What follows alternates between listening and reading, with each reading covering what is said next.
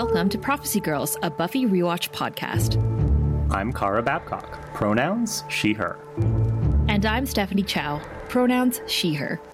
Join us each week as we break down every episode of Buffy the Vampire Slayer. This is a spoiler free podcast. Whether you're watching for the first time or longtime fans like us, we'll be analyzing every episode, character, and storyline like it's our first time too. During this rewatch, we'll reminisce about our memories of Buffy, discuss the show's cultural impact, and provide honest commentary from a 21st century lens. Thanks for listening. Now, on to the episode. Season 7, Episode 5 Selfless. This episode was good. I really liked it. Um, I assume that you like it, Kara. Yeah, don't make assumptions, Steph. You never know. Sorry. I disagree with you. I don't know how I feel. I don't know if I'd say I liked it. I thought it was intense. So intense that we needed to bring on a third voice to help us talk about it. Uh, we have a special guest visiting us today. Please introduce yourself. Hi, everyone. I am Rakia, also known as Rickey Z, or uh, as Kara has mentioned before, Rickey Z. I am, which I completely love. Um, I'm a fellow podcaster and podcast manager. That's right. You're on a Canadian podcast now, Rickey. hey. I fully accept this. That's what it's all about. Uh, we met uh, Rickey on a different podcast. I already forget the name. I'm embarrassed. Back to the black. Uh, Blockbuster. Back to Blockbuster. Uh, Rickey so kindly reminded me right before we started recording, and that's just where my brain is these days. Uh, but yeah, that we met you literally, I think, like two years ago. Like around, mm-hmm. I think we were in season one or two of our podcast. All, all three of us were guests on that, and that's where we got to know you. But then you've been following along as we mm-hmm. recap, and yeah, you're a social media friend. yeah, chiming in with some hot steaks and yeah, we just I think we all really vibed when we podcasted together. And so here we are, season seven.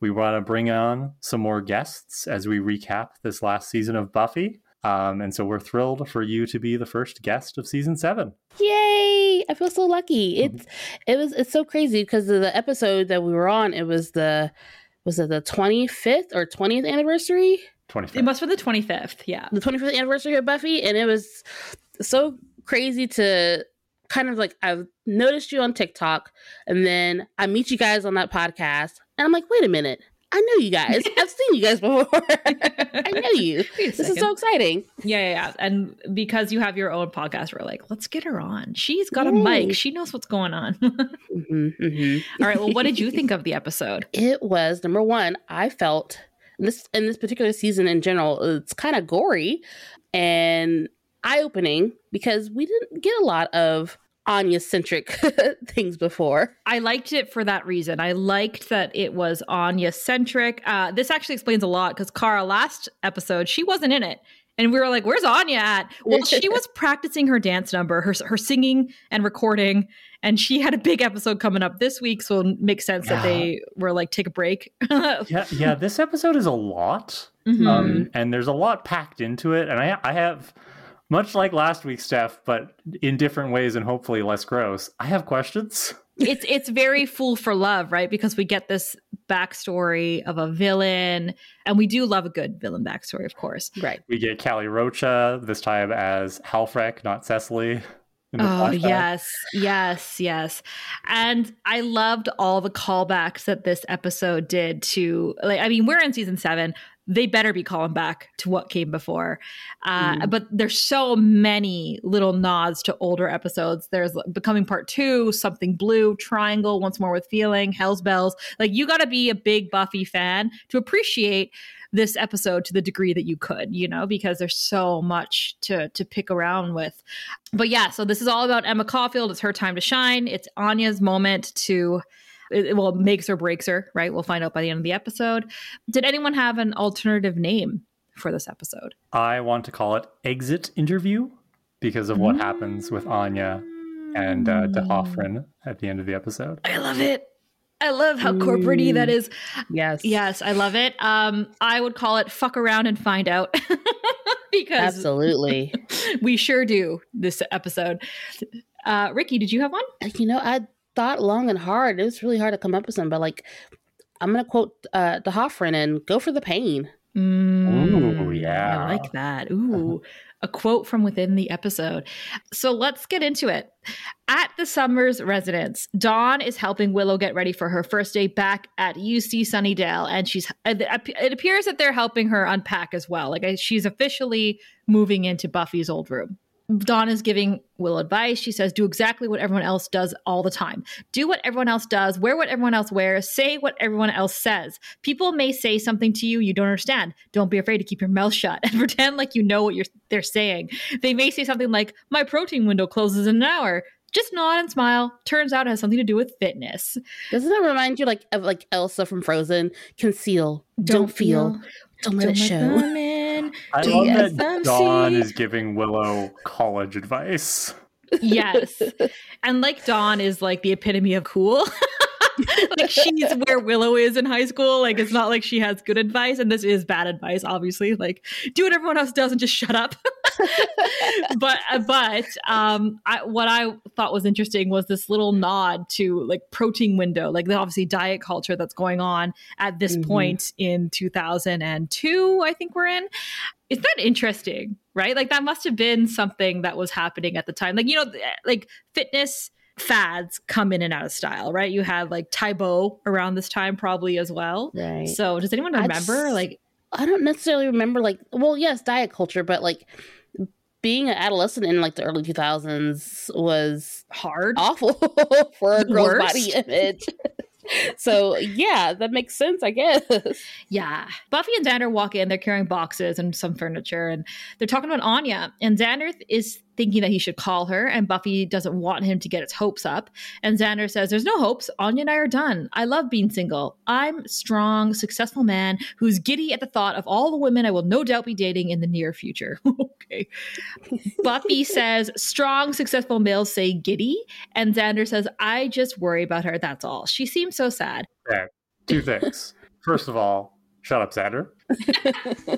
Secondly, Oh my god, Buffy's hair. Did you see Buffy's hair? Yes. Yes. Did she make a deal with a lower being? Because how is her hair this good this season? God, her hair looks immaculate. And then mm-hmm. Willow's hair looks really nice this episode as well. And Dawn's hair is curly. Like these girls really do themselves up for unpacking, for for moving their friend, you know?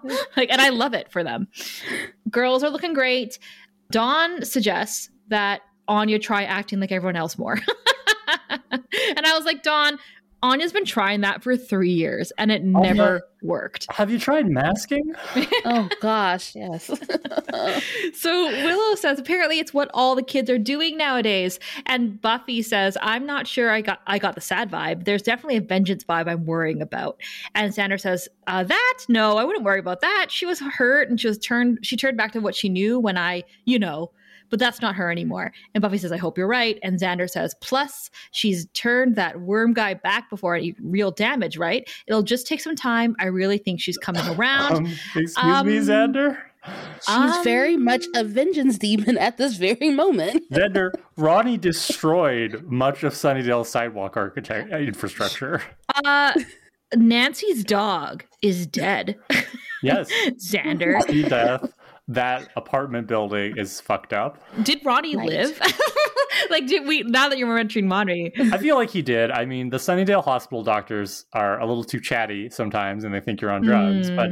I think they can stitch up a, a piercing wound through the shoulder. I don't I don't know, Car. Do you remember last season in Villains? We saw the surgery room for Sunnydale Hospital and it was not Where looking good. Just walked in. And like Buffy and Willow was like, leave. They're like, oh good, we don't know what we're doing we're doing anyway. they all just leave. Anyway, we're we're getting off track. Shut up, Xander. Uh, cut to a dozen dead Mitches with holes in their chests piled up in a frat house somewhere, and they're like laid out over the furniture and floors. Oh my god, it's chaos.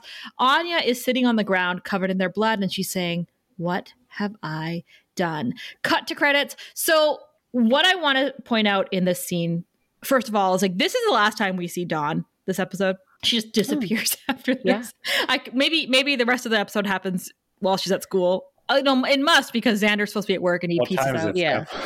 What time is it? What day is it? But the other thing I wanted to point out here was Buffy, because if we notice, Buffy is sharing her concern about Anya, right? She's like, I, there's definitely a vengeance vibe going on here. She's not sad, she's avenging. And uh, something that you and I brought up earlier this season, Kara, was why isn't Buffy concerned about Anya and her doing her vengeance in Sunnydale? Because she is very clearly. Right. And she or they've already confronted her back in beneath you. So you and i are just like what's going on with that buffy? But clearly it's been on the back of her mind and she's gently letting it out now to her friend xander because for some reason she panders to his emotions.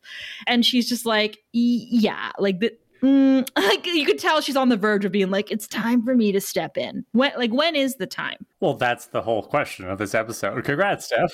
we can just go home now. I've already summarized what uh, Buffy's problem is here. I really like uh, the little cliffhanger of this teaser, right? I think the reveal cutting to the dead Mitches and Anya.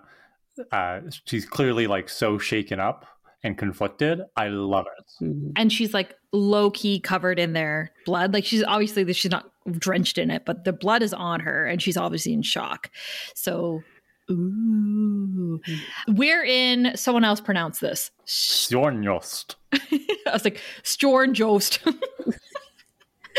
um 880 uh I'm assuming BC. A- AC. ACDC?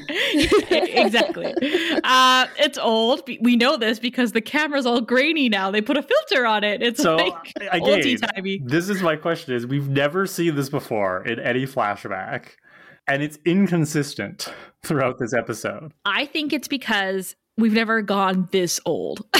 Like like we've gone old. We've gone Angel and and even like Spike. Like we've gone back in time, but we've yet or wait or have we? I don't I don't think we have yet to go back this early unless we count Sineya. But Sineya kind of came to us. Like we didn't go to her time. Do you know what I'm saying? Yeah, yeah, that's about that sounds about right. I guess like the earliest would be Sineya, and then I guess there's there's some particular effect that they're wanting to convey with showing us Anya's like early days in this in this type of like filter, if you will. Yeah, yeah. I, I honestly think it's because we've it's just 880. like I didn't even know. I was like BC, ACDC. What is? Where are we?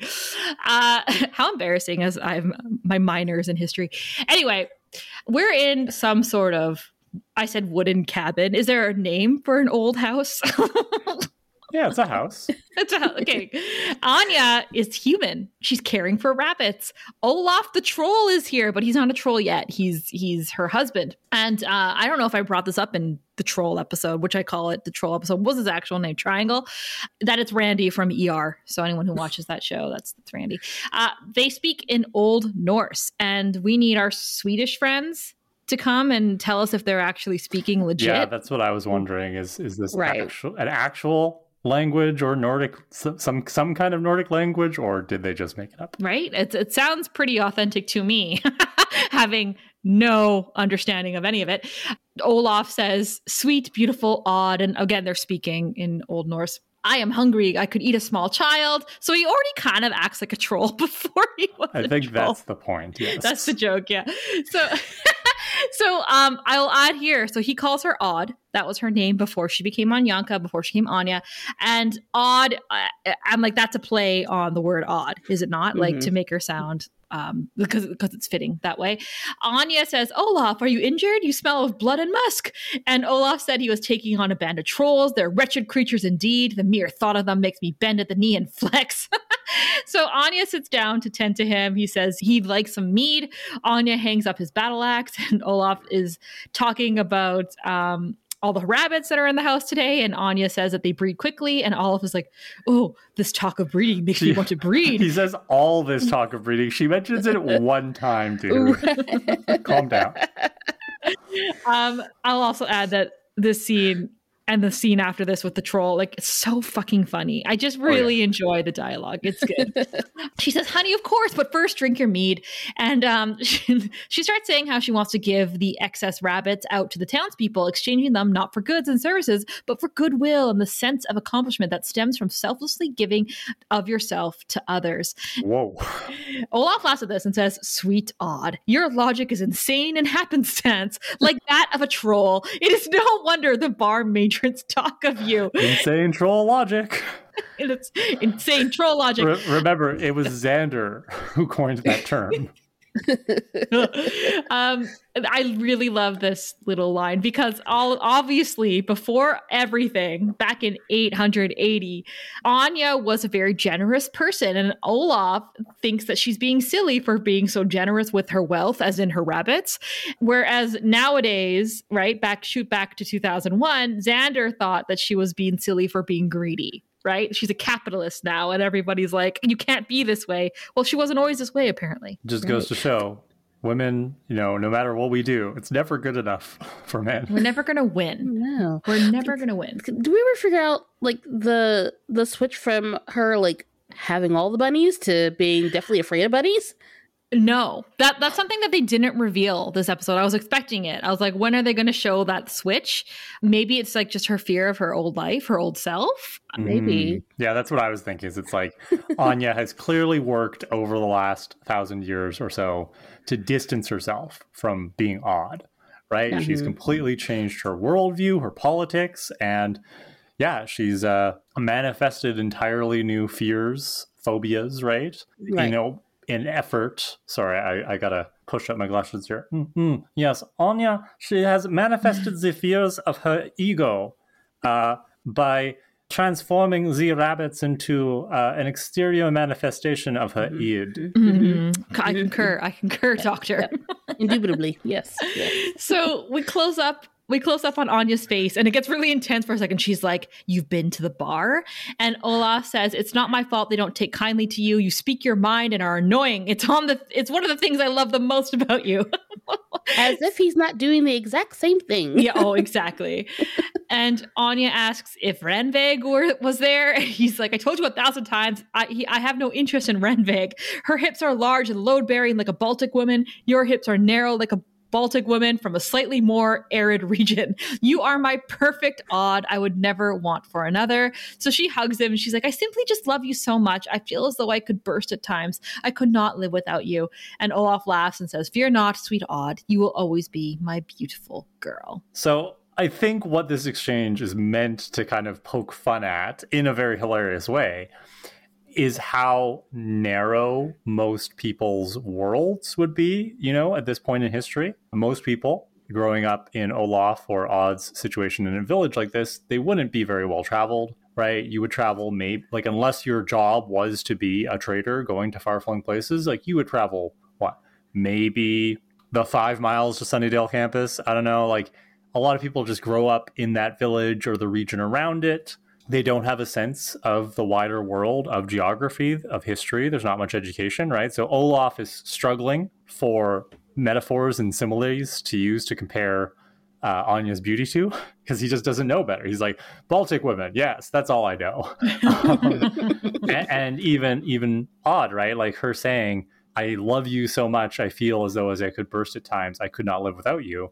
This is all she knows, right? She married Olaf. She accepted this oafish, boorish man as her husband because that's what she was raised to do. And she was told, this is the best you could possibly expect. Olaf, he's a catch um, because her idea of you know what it is to be a woman what it is to be successful in that society was so constrained by her time and, and by her society and, and I think that this scene, as funny as it is and as silly as it is, it actually does a really good job of encapsulating all that. Yeah, it also does a really good job of encapsulating Anya's personality and wants and needs at the moment because clearly she has no friends. She's obviously the odd, like, you know, pun intended, odd one out right. in this little village that she's in. And as Kara said, right, her her horizons, there are none.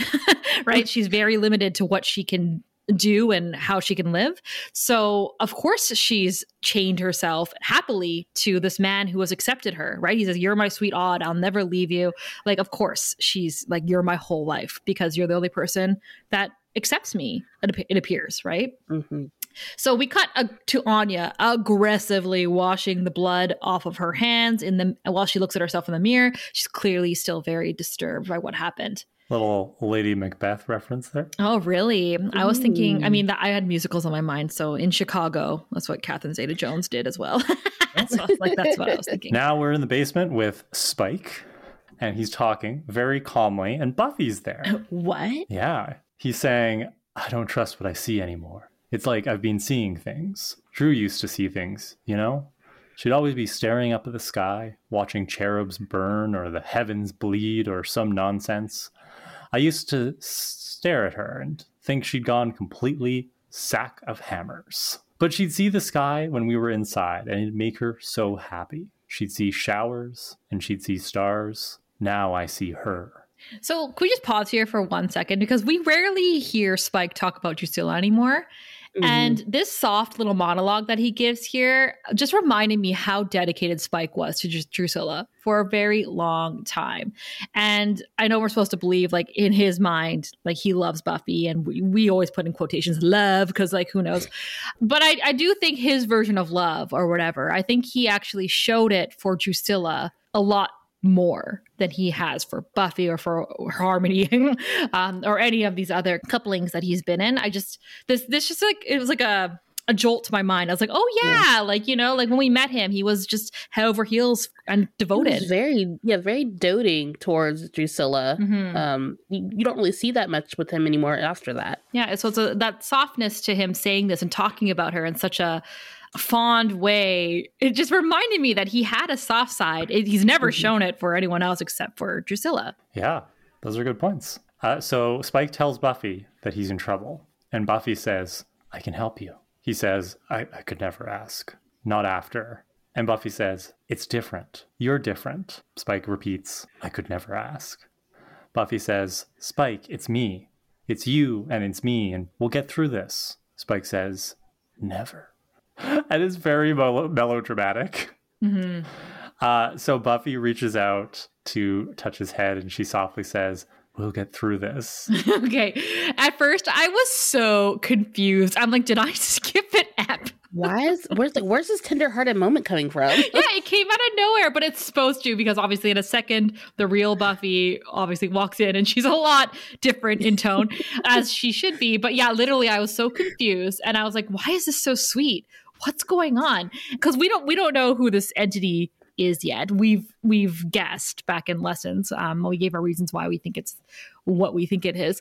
But um, I was like, this is very sweet. Why are people shipping Spuffy? They should be shipping Spike and this entity. Spentity. Spentity. new ship. Here we go. All aboard. We I love quoting new ships in this show. It's great. Yeah. And they're mostly Spike ships, if you notice. Spatum, Spoice, mm-hmm. Spentity. Mm-hmm. There's man. I mean, Spike does have all of that chemistry, right? And I let's, let's face it, Spike is one of the sluttiest characters on this show. he he, if not the sluttiest. Um, also it's just it's just the fact that like this is such a soft and tender moment that I was like, whoa, like this is actually quite sweet. And then it turns out it's in his mind or it's he's going insane or whatever's going on. But I'm like, this is is this what people are like shipping? Is the, these kind of scenes?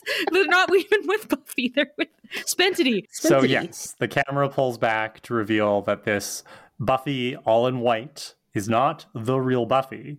And instead, the real Buffy uh, comes in dressed all in black to contrast, and uh, she she's like marching in with a purpose. I love it. and Buffy says, the real Buffy says, Spike, this basement is killing you. This is the Hellmouth. There is something bad down here. Possibly everything bad.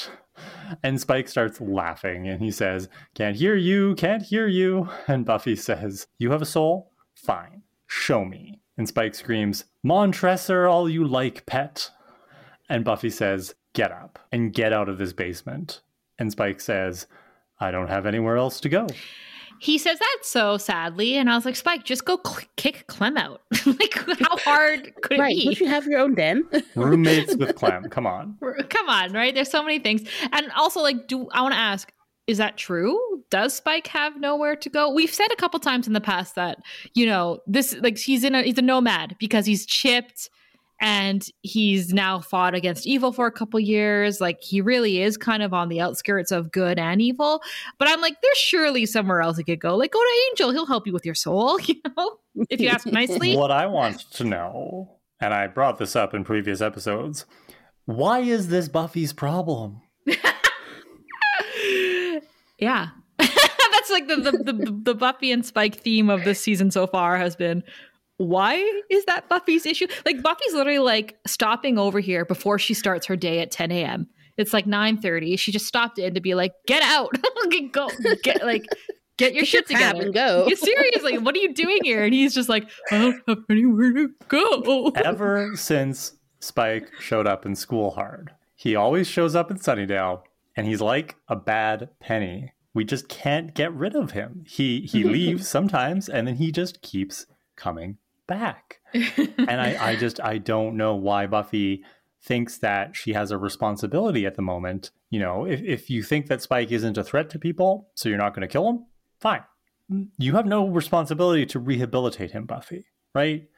so Do you do you think she feels any guilt for uh, like and like why? But like, you think she feels like any kind of responsibility or guilt because he has a soul and supposedly it's due to her or for her? I mean, I do. I, I I brought that up in Beneath You. I was like, here's the thing, Buffy. That's just who she is. She takes responsibility for things. The very fact that Spike told her, like, I got it for you, so you know we could be together or whatever. Like, I think she feels like, oh God, like now he's my responsibility. Like, oh, I kind of did And this also, too. like, she didn't ask you to do that though. Like, no one asked you to do that. Right. And well, she was already feeling guilty about using him back in season six. And we were just like, don't feel guilty about that. Use him. Whatever, use him and lose him. Um, but she is a kind hearted cherub of a person. And we've known this since season one. So Mhm. yeah, I, I do think she feels guilty. I do feel like she, as I so sadly thought she would, is taking him as her responsibility. And that's why she's like going into the basement and she's like, are you done? Like either either come out and help and be normal again, or or like what like what are you doing here? You know, poor Buffy. So at UC Sunnydale, Willow is asking her favorite professor for help, and I love to see it. Uh, the professor is saying that she notices she was dropped, off, she had dropped off in her grades last midterm, but then voila, she turned it around and aced all her finals like magic. and Willow's like, yeah. so the, the professor's like, come see me during office hours tomorrow and we'll talk about what we need to do to get caught up. I was like, oh my God, Kara, look at this. A helpful, competent teacher in Sunnydale. well, it's because she's black, right? Like she's a black woman. Like I'll take that. not only are women and especially racialized women expected to do more emotional labor and help their students, right? hmm uh, in academia, and if they don't, they get poor evaluations. But of course, she's on top of her shit and actually gives a shit about her students because she's not checked out like some, you know, white man who's just there because he got told he has to teach one block a semester to keep qualifying for funding. You're Yeah. sucking energy out of everyone in this room. Ooh, that actually was a precursor to suck jobs later on.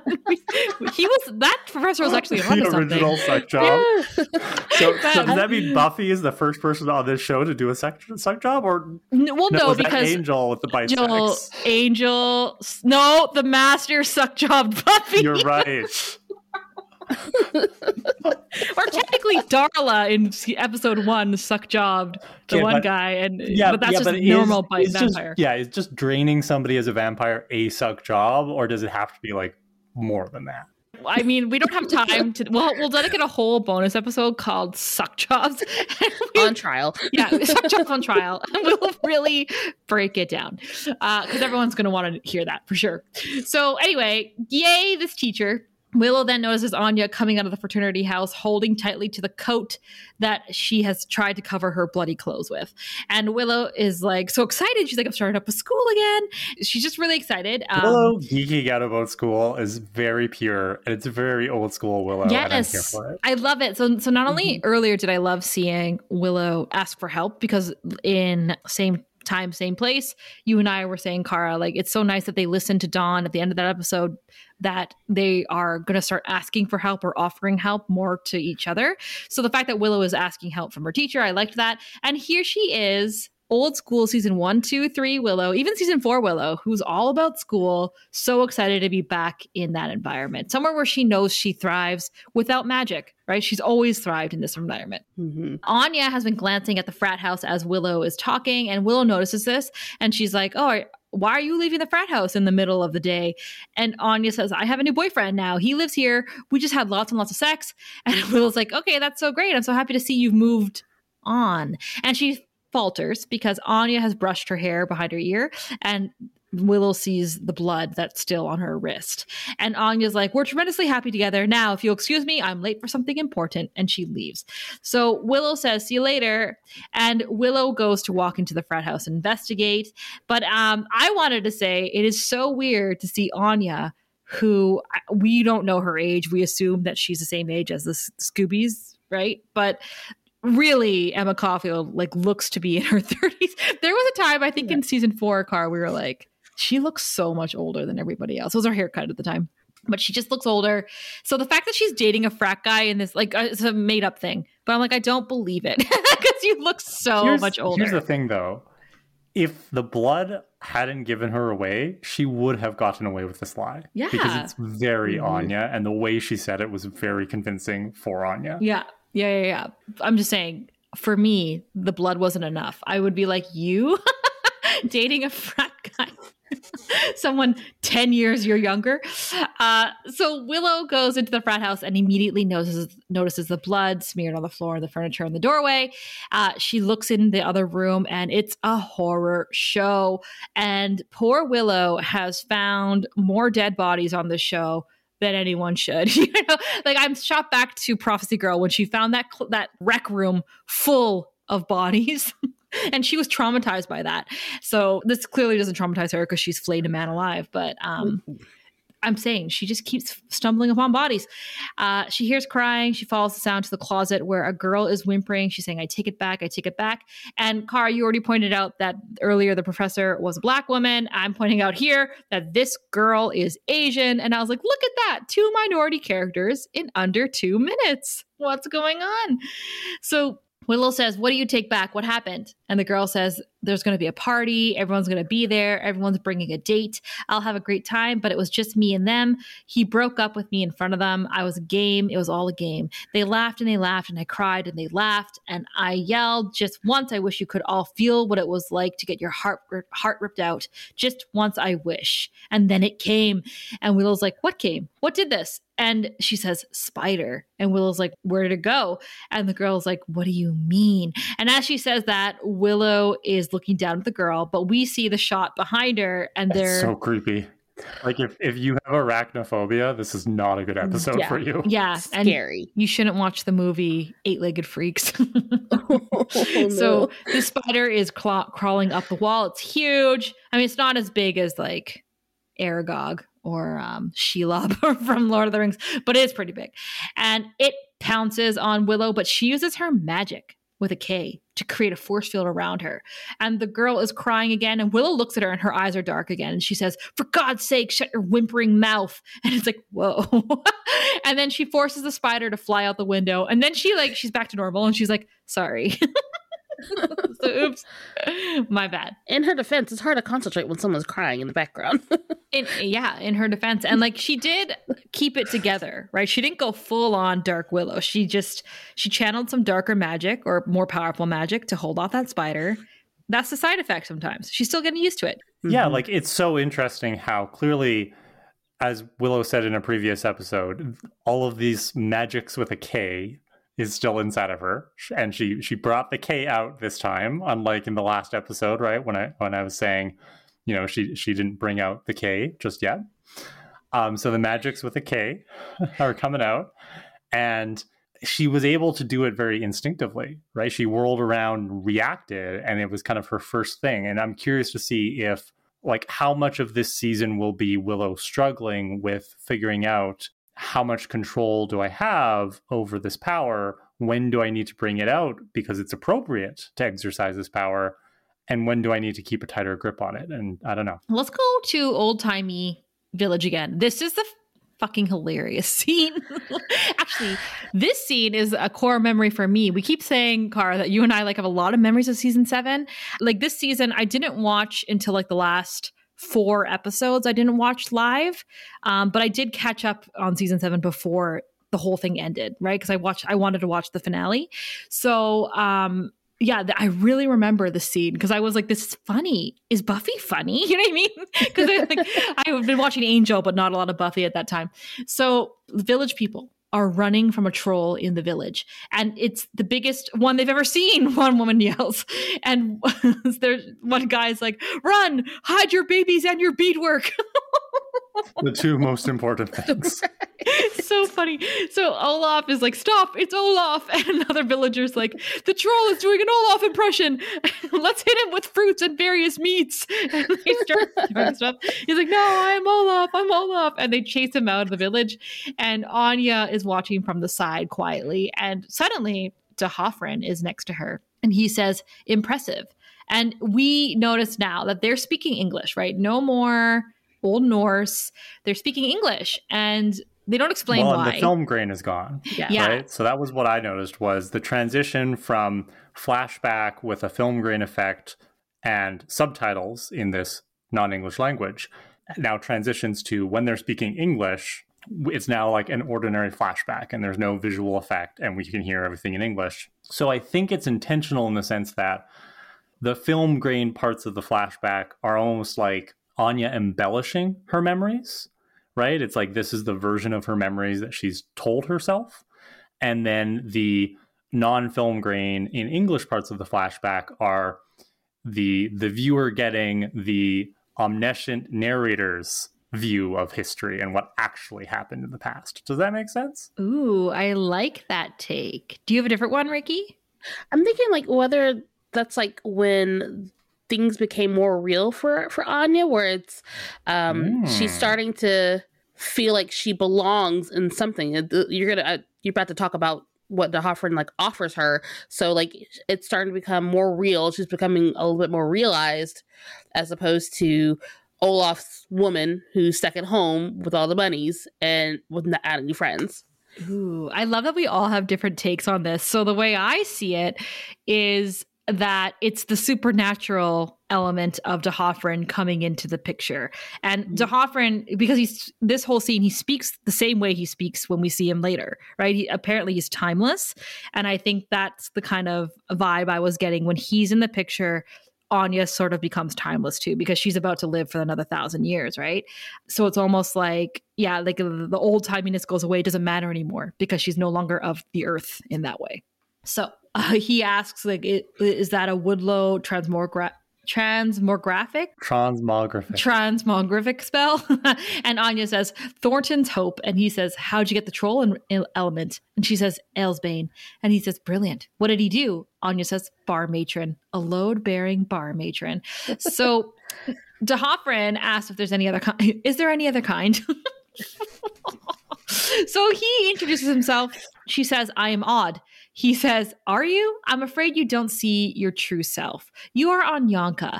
I'm a patron of a family of sorts. We're vengeance demons. I'm sure you've heard of us. And Anya's like, No, like, but don't feel bad about that. She doesn't talk to people much. I talk to them and they don't talk to me except to say that your questions are irksome. Perhaps you should take your furs and literal interpretations to the other side of the river. And the troll, the troll, we had a um, a shot of Olaf the troll, and he's now chasing villagers. and he's like, "Tiny man, you are small and toy-like." So D'Hoffryn is saying, I get the sense that your talents are not fully appreciated here Anyanka. We'd like you to join us. And she says, Why do you call me that? He says, Anyanka is who you are. And she says, What would I have to do? And he says, You do what you do best help wronged women punish evil men.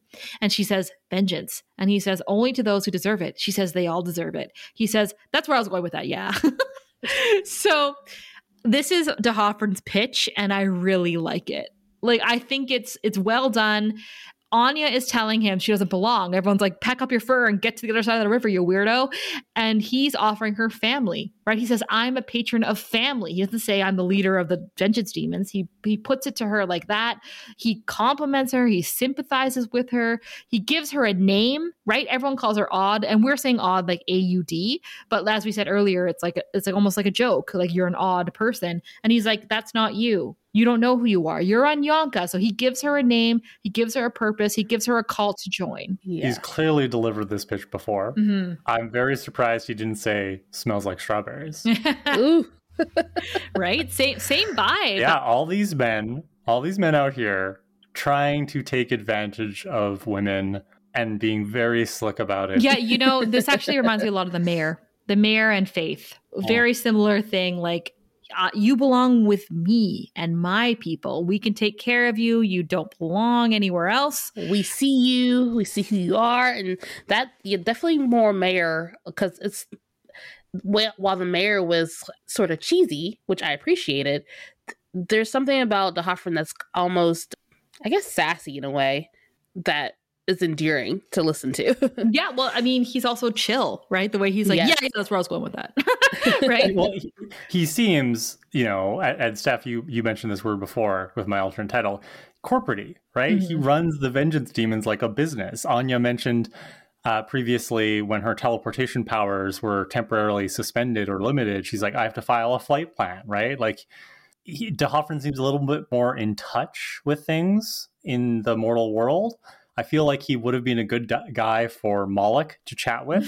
praise Moloch. Praise uh, when he was downloaded into the internet, right? D'Hoffryn should have shown up and be like, "So this is how the modern world works, Moloch." Moloch is like, "Why do you do the whole pitch when you just have to get them to say?" Yeah, Moloch was just basically like, "I love you," and yeah. people were like, "Okay." Yeah, yeah, I love you. I want to give you like I want like I just feel like D'Hoffryn's a lot more wordy than well, Moloch. Moloch was simpler. So, like to the point that both of you were making about the mayor, you know, De D'Hoffryn, similarly, he's another dark side version of found family or chosen family, right? And that is, in one essence, what this show is about. Buffy the Vampire Slayer is a show about chosen family, right? Giles is Buffy's chosen dad. Uh, the Scoobies are Buffy's chosen family. They're friends who become her family. We saw that in a previous episode where Xander's name is listed as family in the contacts, right, on that notepad.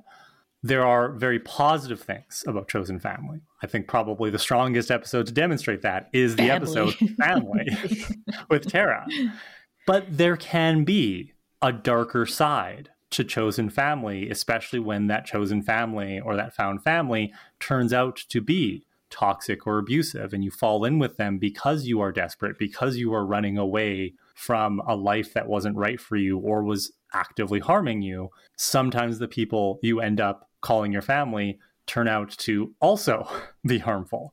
And that's what we're seeing in this entire episode when it comes to D'Hoffryn and the Vengeance Demons. Yeah, and we see this pretty often. Again, like we've seen cults on the show, many cults. Um, even when remember and Anne, when uh, Chanterelle falls in with a cult pretty easily, her and her boyfriend. Well, and we visited Investigating Angel and talked to them about a whole episode where Harmony joins a cult. So people can go and check that out. Every character on the show is lonely and subjective to at, to joining cults. It was the early 2000s, Steph. What do you want from us? Join a cult, I'm asking you. And like, we're not talking about our cult, which is oh, obviously Moloch's cult. Steph, if people did want to join a cult and represent a cult by, you know, perhaps wearing something that says praise Moloch on it, how would they do that? Well, they would go to prophecygirls.ca slash store and they would find so many praise Moloch merchandise that they could wear to, to show that they're part of the community, that we're all family here right? We accept each other. We give each other new names if we want. Yeah. Sacrifices are limited. It, right? You can get a phone case, you could get a travel mug, you could get stickers that say praise Moloch or, or magnets. I've got stickers um, and a tote bag. Absolutely. So prophecygirls.ca slash store, join our cult. Nice, nice, nice. I, and we have a hot steak about D'Hoffryn later on uh, from Lauren that I can't wait to get to. But uh, another thing about D'Hoffryn, which is interesting. Kara's, you and I were so on D'Hoffryn's side, like oh, yeah. back in season four. And this was because we didn't know much about him yet. But he sold us. We were like, yeah, what a yeah. boss. Like what what a corporate CEO. What a yeah. We were like, He's what a feminist so man. charismatic. He's very charismatic. Girl power. But we've already just said that we're susceptible to cults. so he well, would have gotten me. He's a good example of a woke misogynist, right? Yes. He's the kind of guy who's gonna. He is literally the kind of guy who's going to. He probably has a DEI department for the vengeance demons, right? Yeah. Like he's the kind of guy who's gonna hire the DEI representative, and you know everybody's gonna go to classes, and there's gonna be book clubs and stuff, and it's gonna sound all progressive, but secretly, you know, it's the opposite. Yeah, and that's a fascinating thing about his character that he even duped us. Also so you know we get a lot of people talking about anya right? Um, throughout the last three years we've gotten numerous messages like so many of people saying that anya is neurodivergent uh, to them that they see themselves in anya in the way that she masks in the way that she doesn't quite fit in to your normal social standard of of the way people act, right? This scene, I think, is the first time that I really, really saw it. Like, I, I obviously understood what people were saying, but I always looked at Anya as an ex demon trying to be human. Like, I saw it more literal than I did looking into the undertones and layers of that. Uh, but in this scene, it's very clear that it's not that Anya was just a demon acclimatizing to human life. She was this way before she was a demon, right? She was ostracized and she was different and people noticed it and shunned her for it and said you're annoying. You talk too much. You ask you ask irksome questions. I finally was like okay so here's an actual like proof to me um, that that's the case if before i wasn't reading into the layers. Buffy is balancing a cup of pencils on her forehead at work and this would have been a great time for Principal Wood to step in, but he was not in this episode. I'm devastated. Dag nabbit. Right? Like, okay, I guess. Do, do you, Steph, do you still want to have a moment? Like, I kind of do. Like, I think that if Principal Wood was there today, he'd be wearing, ooh, like a tight gray suit. Um, maybe the first, maybe it's hot today. It's like a, a, October, so he like has a little button undone at the top. We see a little bit of the top of his chest. He makes a witty remark. Mm. Thank you. You're welcome. All right. Um, and we do we we have a little chat about Angel later too. So I, I feel fulfilled this episode. So Buffy phone rings. She drops the thing of pencils, right? it's Willow. Willow's giving her information about the spider. So she's writing down all this information. And this is so funny. She's like, okay, yeah, yeah, I'll bring Xander. Uh huh. What? What? Ripped out the heart? My God. Hey, did you get that physics class you wanted? I love a supportive friend. I think it just goes to show that this is so much of Buffy's every day, right? I bet she's just relieved it's not on the construction site this time. Yeah. she's like, this is much better going into the forest. Right. So we're at Anya's apartment. Halfrek is gushing over the massacre of the frat boys. And she's like, there's talk of having a ceremony. Like, I can't tell you how many times today that I've heard Anyanka's back to her old self again. So again, like this corporate nature of D'Hoffryn's vengeance demon corp. Uh, it's so funny because that's exactly what would happen if someone did a really big sale. They might have some sort of like, oh, we got you a little award, we got you a little like thing well, to congratulate you. And the fact that Anya's only friend is also her coworker is a huge red flag, right? Like, there's nothing wrong with being friends with your colleagues, even being close friends, but you should also have other friends who don't work at your job. Yes. Does being a, a vengeance demon give you like MLM vibes at all?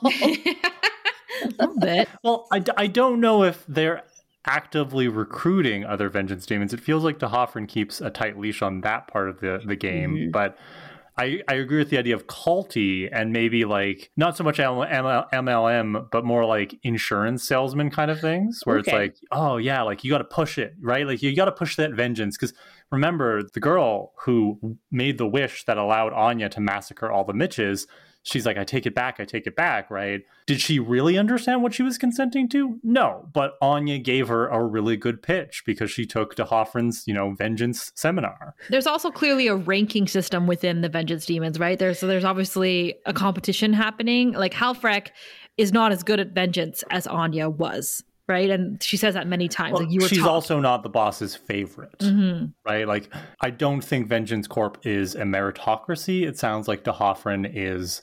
It's kind of a feudal thing where you know he picks and chooses which vengeance demons he's going to treat as his pets and elevate.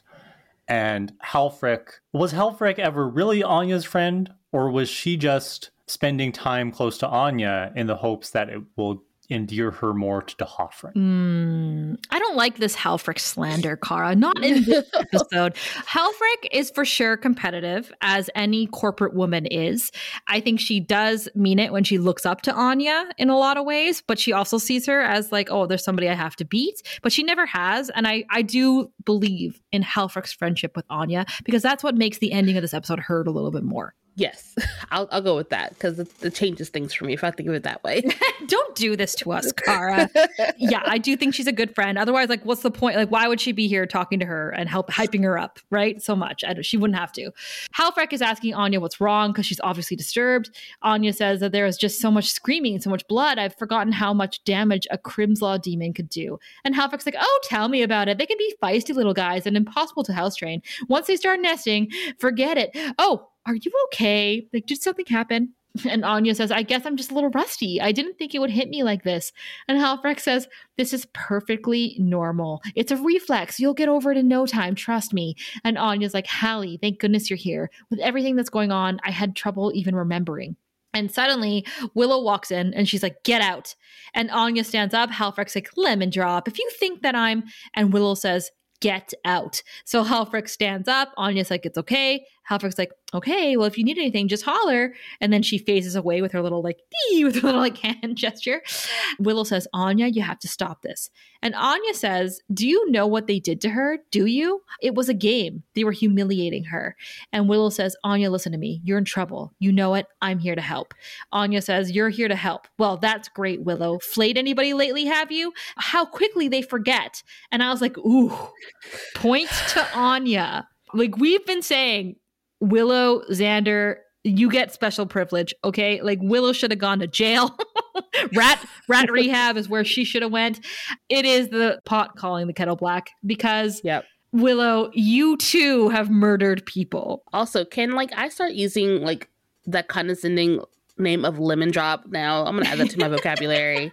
Just going around say lemon drop. This that's I love that from Halfrek. Do it. Halfrek is always right. I also just love how authoritative Willow is in this moment.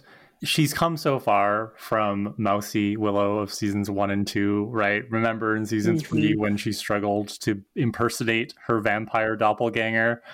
And now here we are season seven, and she has no problem storming into an apartment containing two vengeance demons and telling one of them to GTFO. Love it. Yes. Willow says, I haven't forgotten for one second. Anya says, What do you want? They got what they deserved. I'm a vengeance demon. Do you understand that? And Willow's like, No. Anya's like, Try. They got what they deserved. And I was like, mm, Anya, you're trying very, very hard to convince yourself of that right now. I can see how Willow would be her best shot at getting somebody to sympathize with her.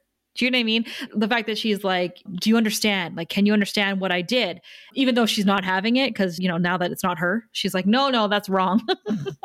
and you should be punished for it. Which is funny because they've, they've never really had a, a solid relationship. through this this entire time. They've had an antagonistic relationship, if anything. Yes. Yeah, the trust isn't there. Xander and Buffy are walking through the forest uh, with weapons. Presumably, it's the the forest between the UC Sunnydale campus and the rest of Sunnydale because that's you know they were on campus. That's where the monster you was. five miles of forest to look through. uh, so Xander's saying, "Oh." They're doing vent work at the site, which is why he, as manager, feels like it's okay to skip. Steph, I don't think I've asked you this question before. Is this a realistic timeline for Xander to become manager of a project as large as like no. building Sunnydale High? No. and also, just that aside, you're the manager. You absolutely need to be there to oversee the vent work. Yeah. if something happens, it's on you. Yeah, is, is he just like, hey, Todd, you're in charge? Cover for me, but like for less pay. like, come on. Like, yeah, you have superintendents and stuff. You have people. Ugh. So they're chatting about Willow. And Steph says they actually sound like real life friends at this point. okay, but because they're talking about like you know, oh, did she sign up for classes? Oh, we just you know the way Willow, Willow gets around school. It just sounded real. You know what I mean? Like it just it, it, is like a cute people. moment. I think it's meant to contrast what's coming later in the episode. Yeah, yeah, yeah. But it's like so it's normal for friends to talk about, oh, what's your friend? Oh, like this person's doing this today. You know what I mean? Like it's a, it seemed like a very small conversation for a show like this. Well, and isn't that often the case when you are doing work alongside somebody that you're friends with? You just kind of chat small and chat. gossip yeah. Yeah, yeah, yeah. Very wholesome. So they find a dead body with its heart ripped out, ah. and Buffy says, "Ah, this is our guy." I mean, I hope so, Buffy, because otherwise you now have two problems. She's like, "Do you think this was a spider or something else?" Uh, Xander says, or a copycat spider demon. Ha ha ha. I like that joke. That was funny. I was also like, you guys, it could also be the gentleman again. could be a lot of things. Uh, so they find some sticky black stuff, and Buffy says, Ooh, maybe that's its webbing. And Xander says, This isn't springy, high flying fun. And as he says that, they hear twigs snapping from above. So they look up, and Buffy says there's definitely something moving up there. So we have our monster moving in three dimensions, and I'm having flashbacks to the space demon from season five. Oh, I remember. I was thinking of that too, actually. What was, what was the name of that episode? Listening to Fear. Uh, then Xander gets hit with some black webbing. Buffy pushes him out of the way, and the spider jumps on her. She manages to hold it away, and Steph's notes say its penis mouth tries to take a bite of her face. Uh, Am I right? I'm not marrying this one, Steph. I'm not marrying this one. I'm not dating this one. Kill, fuck, marry, Carl. penis mouth, penis head, slug off demon penis. Is that its mouth? Is that an ovipositor? I don't know what's going on here. Buffy throws the demon off. It jumps back into the trees. She's now bleeding from her back and her shoulder. Uh, she looks up as Xander runs over and says, We need more swords. I say, We go home, pick up more swords, and some sort of spider demon protection amulet come back. And as he's laying out this plan, Buffy throws her axe upwards and it hits the spider and it falls to the ground, dead. And Xander says, Or. okay, this was so good. This is my favorite joke of the entire episode because that is exactly a couple seasons ago. That's exactly what they would have done. They would have went back to the house, regrouped, got some sort of spell or whatever, and then came back. But like Buffy's like, no, this is quick work. like, like this is this is clean work. And is that not part of the theme of this season, Steph? Right? Every single monster of the week that we have faced so far this season has been a non-issue for Buffy, right? She, you know, got rid of Gnarl real easily. She dealt with the the weird privileged white boy death cult mm-hmm. in uh, Sunnydale High. Yep. Super easy. The slug no demon. Like, well, yeah, Spike technically took care. Buffy's at the top of her game in this season. She is the Slayer, and and I don't think she's ever been as confident in her power as she is right now. Her challenges this season so far have been entirely interpersonal challenges. Hmm. How do I adjust to Willow being back? How do I adjust to my new position of authority at Sunnydale High? How do I deal with the weird vampire guy living in my my sister's high school's basement? How do I clean Spike's diaper multiple times a day? There's just so much. Uh, that is so true. And we said this at the beginning of the season. Like, it's so nice to see Buffy confident, to see her stable, especially after last season, right? To see her mm-hmm. have her shit together and Uh, taking the time now to share that knowledge, to share that power with others. And then in this case, to, to basically shut up, Xander, I got this. And she just kills it right away. You know, like that's awesome. I love this for her. I, I just, I love watching her this season. Yeah. I, I, I appreciate like, remember in season six of the adulting is hard and shitty in season six. And then now you kind of see her kind of get her footing in the adulting, taking care of her younger sister, and having a big girl job. And it's nice to see that, and nice to see her be like confidence in her slaying at this point. Mm-hmm. And when it all boils down to her killing a giant spider with one hit, it's like, yeah,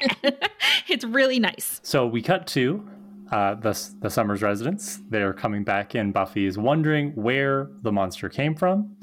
And Willow is sitting in the living room. She's waiting for them. She says, I know where it came from. Uh, and then there's a, another little cut. So clearly, Willow has talked to them, and Buffy and Xander are sitting opposite Willow. And Buffy asks, How many? As in, how many Mitches? And Willow says, 10, 12. And Xander is getting pissed off. Because, of course. He says, When were you planning on telling us? Because it's Willow's fault, right? Ugh. And Willow says, I'm telling you now. And Xander says, Great, thank you. Willow, it's Anya. How could you let us? How could you not have told us?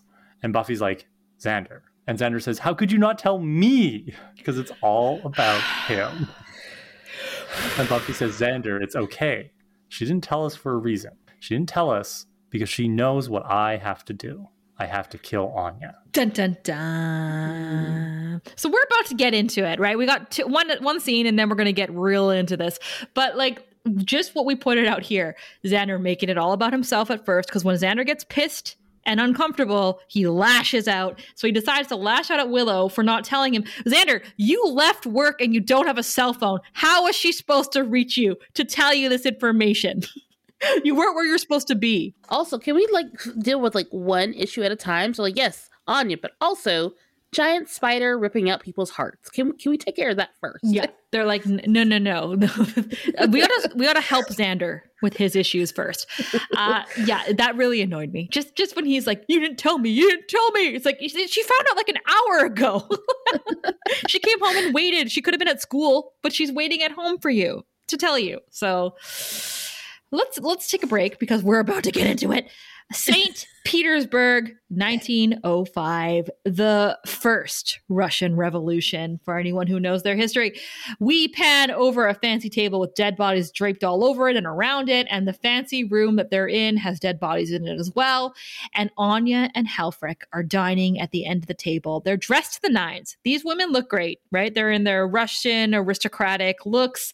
There are bombs and buildings on fire on the streets behind them. Uh, we can see that through the window. And Halfrek says, I'm in awe of you. And Anya says, I grant wishes. It's all inside the girl. I just bring it out. And Halfrek says, I'm sure this is what she had in mind. And Anya says, I don't know about her mind, but it was in her heart. Besides, Russia was ready to explode. All we did was just give it a little push. So the scene is implying that Anya is at least partially responsible for triggering the first Russian Revolution. That's badass. it's interesting because we also saw in Fool for Love, Spike taking advantage of the Boxer Rebellion. So I like this consistency. I like the idea that demons love the idea of chaos. They love being involved as much as they can because they Maybe get away Anya with a started lot. that one too. Ooh. Well, I mean, yeah, it would it would have been a couple years before this anyway. So I just I like that consistency. I like that it's like if there's a a rebellion, if there's a revolution happening, it's very possible that one of the Scoobies started it somewhere. so Halfrek asks what they should do for the rest of the night, right? At least she hears there's going to they're going to raise the Winter Mansion, and Anya says, "I want to go to a brothel, like the, to do more vengeance, basically." And Halfrek says, "It's always work, work, work with you." And a man is on fire, literally on fire. He runs by. They don't pay him any attention. Halfrek says, "Darling, take a look around. There's so there's a lot to see. There's a revolution going on outside that you are somewhat responsible for. Aren't you the teeniest bit interested?" And Anya says, "What is there to be interested in? The worker will overthrow absolutism and lead the proletariat to a victorious communist revolution that will result in a socioeconomic paradise on earth. It's common sense, really. I have better things to worry about." okay, go off. it's like that's what she was planning the whole time. And then again, it's so funny that when we when she becomes a human and has to like work for an actual like wage, she becomes a capitalist. Like Oh my god. So so Halfrek points out that there's a whole world out there, and Anya says, full of wronged women who need my help. Halfrek says, You're talking about work again. Anya says, I'm talking about life. Vengeance is what I do, Halfrek. I don't need anything else. Vengeance is what I am. Vengeance is my hyper focus. right. so this is so interesting. So so before when we knew Aud, she was Olaf's wife. That was her purpose in life. Now she's fully embraced vengeance demon life. She appears to be in command of herself. She started a revolution. She's obviously a badass demon. And she has somebody who is apparently a friend, right? She's got somebody listening and talking to her and not banishing her to the other side of the river. So she's found herself in this family just as D'Hoffryn has said he she would. It, we're back. Oh man, this part right here. Buffy is telling Xander that she's not the Anya he knew. She's a demon. Xander says that doesn't mean you have to kill her. Buffy says, "Don't act like this is easy for me. You know it's not." Xander says, "There are other options." Oh, interesting, Xander. Buffy says, "I've considered them."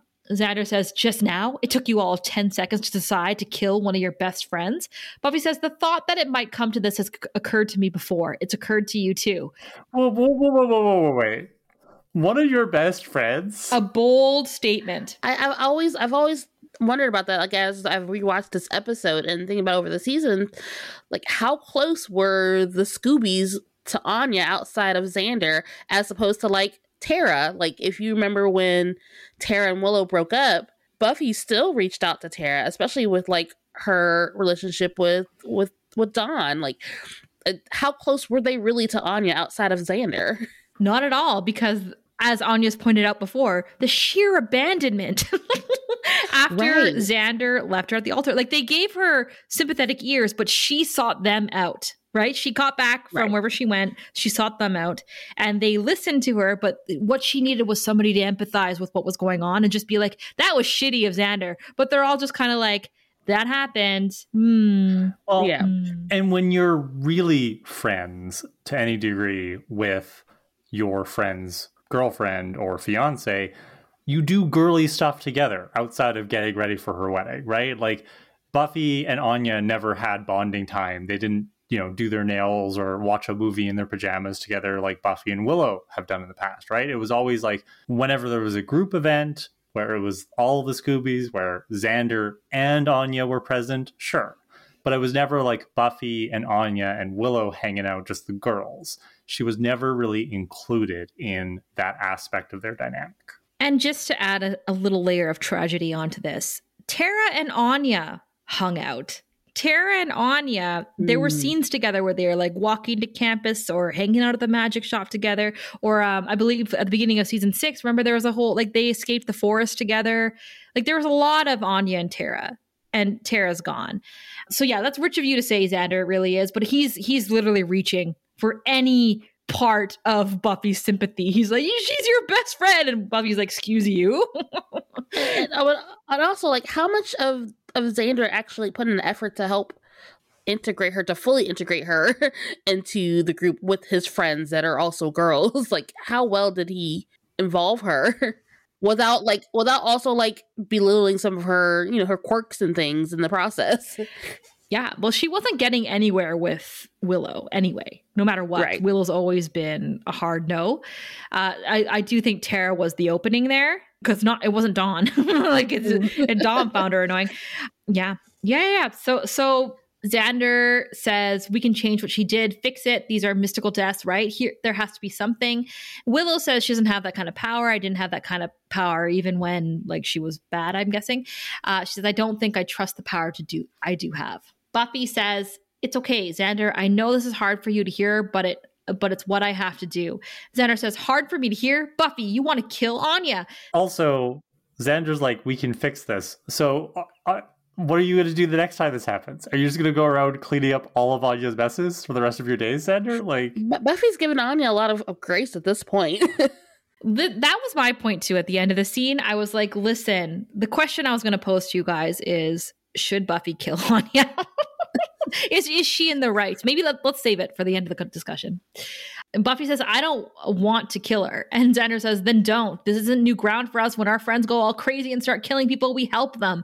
And Buffy says, it's different. Xander says, it's because you don't care about her the same way I do. I love her. And Buffy says, I know. And that's why you can't see this for what it really is. Okay, so Xander's playing the I still love her card, which he's only dropped now after, I guess, since he got back from jilting her at the at the altar.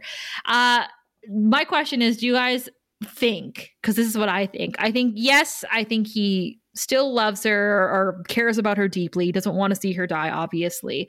But on the other hand of that, I also don't think he wants to carry the guilt of being partly responsible for her going down this path and then ultimately getting getting murdered. Has Xander ever carried guilt for anything, Steph? Never. That's what I'm saying. He doesn't want to because he's already ignored the fact that he's left her at the altar. I, I think you're overthinking. I think you're giving him more credit than we should at this point in terms of his moral development. It's very true. I could be overthinking it. I was just like, what's your angle here? I think he's I think he's just like Anya. Buffy kill Anya. I'm still into Anya. Buffy no kill Anya. I should be at work right now. They're just doing vent work, Steph. It's fine. His vent work is irrelevant to him. He doesn't know vents, he knows shelves. So Buffy says Willow was different. She's a human. Anya's a demon. Uh, what about Faith, you guys? Remember Faith? Anyway, Xander says, and you're the slayer. I see now how it's all very simple. And here's another example where Xander's going to start lashing out, you guys. Xander isn't winning the fight. Xander is feeling like he's losing, so he's gonna start lashing out. So, sorry, I think what you mean to say is here's where Xander starts being a petty bitch. Once again, Xander's petty bitch side comes out. His is that right? Like that self right. Ooh, here we go. Buffy mm-hmm. says it's never simple. And Xander says, No, of course not. If there was a mass murdering demon that you're, oh, say, boning, then it's all gray area. And Buffy says, Spike was harmless. He was helping. And Xander says, He had no choice. Buffy says, And Anya did. She chose to become a demon twice. And Xander says, You have no idea what she's going through. Buffy says, I don't care what she's going through. Xander says, Oh, of course not. You think we haven't seen all this before? The part where you just cut us all out, step away from everything human and act like you're the law. And then Buffy says, I killed Angel. We're talking about it, you guys. It's happening. It's happening. the Xander shuts the fuck up because he's like, oh, oh, we're on dangerous territory here because I told a fucking lie five years ago and I'm about to be called out for it. Lies. Lies. Buffy says, Do you remember that? I would have given up everything I had to be with him. I loved him more than I will ever love anything in this life. Let me say that again, just, just for fun. I loved him more than I will ever love anything in this life. Mm. what a sentence. She says, and I put a sword through his heart because I had to. And Willow says, that all worked out okay. And Buffy says, remember cheering me on, both of you. Do you remember giving me Willow's message? Kick his ass. Will says, I never said that. Xander says, it's different. and this is why I do my best not to lie because you never know when it's going to come back to bite you in the ass five years later. Okay. Right. so many thoughts. So many mm. thoughts because you just said, Kara, it might come back and bite you in the ass. It, choking.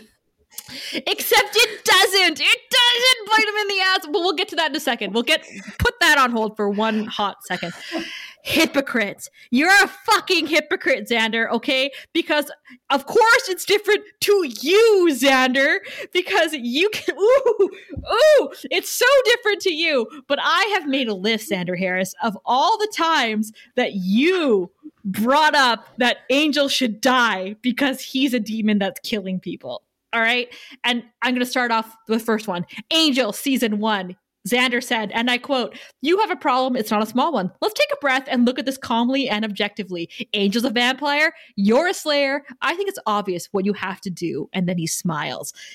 Passion, season two. He says, Let's not forget that I hated Angel long before you guys jumped on the bandwagon. So I think I deserve a little something for not saying, I told you so long before now. If Giles wants to go after the fiend that murdered his girlfriend, I say, faster, pussycat, kill, kill.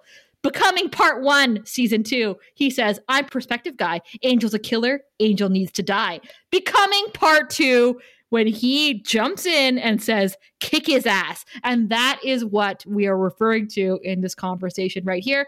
Yes, I went to go do my homework because Buffy doesn't say any of that. They let this go. They let it go. But that's the whole thing of this show, right? Is everybody apologizes to, to Xander. Xander never has to apologize to ever, to anybody. He never apologizes for Bewitched, uh, Bothered, Bewildered. He never apologizes for the whole hyena thing. He never he he joked about it with Giles afterwards is like, don't tell anyone, Giles, right? Bro code, right? I did that whole TikTok, Kara, where I listed yes. seasons one to three. That was just part one, oh. and part part two is coming out. Follow us on TikTok. but he, he, never apologized for summoning Sweet to Sunnydale, resulting in at least one person dying. Murder by tap dancing. Ooh, ooh, okay. So and like so the fact that like you're cornered here, Xander. We fucking got you, little rat. But what does he do as all rats do? He fucking slips behind by saying it's different. Right, and th- for some reason, and Will even calls him out. He, she says, "I, I never said that." That would have been the perfect opportunity for them all to be like, "The fuck happened there, Xander?" If, if this were a Real Housewives show, right? Oh. First off, we'd cut to confessional, and Xander would just be like, "Oh no." Someone's champagne would have been thrown at somebody by this oh, point. Yes. Right? Deliciously so. but this is the thing is like, so, so I got really hyped and that's why I had to like, whoa, remember this and this and this and this is, I remember, I don't forget. Um, I had to because the conversation didn't go there it was time and they did it was beyond time and they didn't right. go there. And it's frustrating because like all those moments especially with angel like there's clear there's a clear bias from xander a clear bias was from xander as opposed with angel was with anya. Buffy doesn't want to have to do this but we're at the point now like she's also mass murdering people. Yeah. She's got a, she has a job to do and like she doesn't want to but like she's trying to get him to understand like we're at the point now where I cannot give her any more grace. Mm-hmm. It's gonna have something has to be done by now. Yep, that's a great point. Right? She had all those episodes to say something and do something, but she was like, "Let's just see how this plays out." And now she's waited, just like she did with Angel. Right? She couldn't kill him right away either. And here's the yep. case. So it's time, Xander. And this will all play into my question at the end of this scene about like what's is Buffy doing the right thing? Yeah. So this this I mean, I haven't gotten ranty like this in quite a while, but this really grinded my gears. I love it. I love it when you expand into your full power. Much like I, Buffy in this season. When I go and find quotes. Because honestly, like that's what they should have done in this Jeff situation. Did research for this. Oh, I had to go back and look through transcripts to be like, here's what they said and why it, it annoys me me that he thinks that this is different. He says it's different. Like he doesn't even feel ashamed. He doesn't even admit it. He'd be like, "Yeah, I lied, and I learned from that, and that's why you shouldn't do what I did." You know, he doesn't even say that. He's just like, "It's different because it's me, and I always get my way." So, ooh, ooh. So Buffy comes in, she says, It's always different. It's always complicated. At some point, someone has to draw the line, and that's always going to be me. You get down on me for cutting myself off, but in the end, the Slayer's always cut off. There's no mystical guidebook, no all knowing council. Human rules don't apply. There's only me. I am the law. Ooh, I got shivers. Lay it down, Buffy. This guy fucking lied to you. Xander says, There has to be another way. Why don't you re-ensoul her, Xander? Buffy says, please find it. Xander leaves. Buffy takes a sword out of the weapons trunk. She looks at Willow. Willow says, I can't. I'm sorry. As in, like, I can't help you. I can't kill Anya, whatever. Buffy leaves because she's like, fuck it. I'm always doing this alone, aren't I? So I just want to point one other thing out, which is in addition to how good that conversation is, you know, the caliber of that interaction, it's so intense. The blocking in this scene is really good. As Xander is railing at Buffy about, you know, how she shouldn't be doing this, there's several shots where Buffy turns and the camera, the audience, and Xander all see those scratch marks, the you know, the claw marks on the back from the spider demon. You know, she's visibly injured in this scene. And I, I think that was a very deliberate choice to reinforce the fact that she's putting her body on the line to fight for good. And although Xander obviously has experience and has risked, risked his own life, at the end of the day, right, Buffy isn't just the Slayer in name, she is the Slayer embodied. Like, this is who she is, down to the fact that she has the scars and the scratches and the cuts to prove it. And her showing her back to Xander like that, I think, is supposed to be that very, very tangible reminder of the skin she has in this game. Mm-hmm. And I do think Buffy handled herself really well here. She could have went off again. She should have. She I went off for her. She should have laid everything out, but she didn't. She gave grace to Xander. She said, "This is how it is. All right. I don't like go like I'll give you a head start. you know, you go go find go find help. But um, you know, like I like that she lays down the law that like as Kara's saying, like she's in herself to do this right now. And the one flaw in Buffy's argument, I think, comes in the form of Spike. Like, first off, Xander, fuck you. you I hate like you, if you're a good friend, you would never throw this in your friend's face. You know what I mean? Like, just just stick to Anya. Don't bring Buffy shit into this. Number one.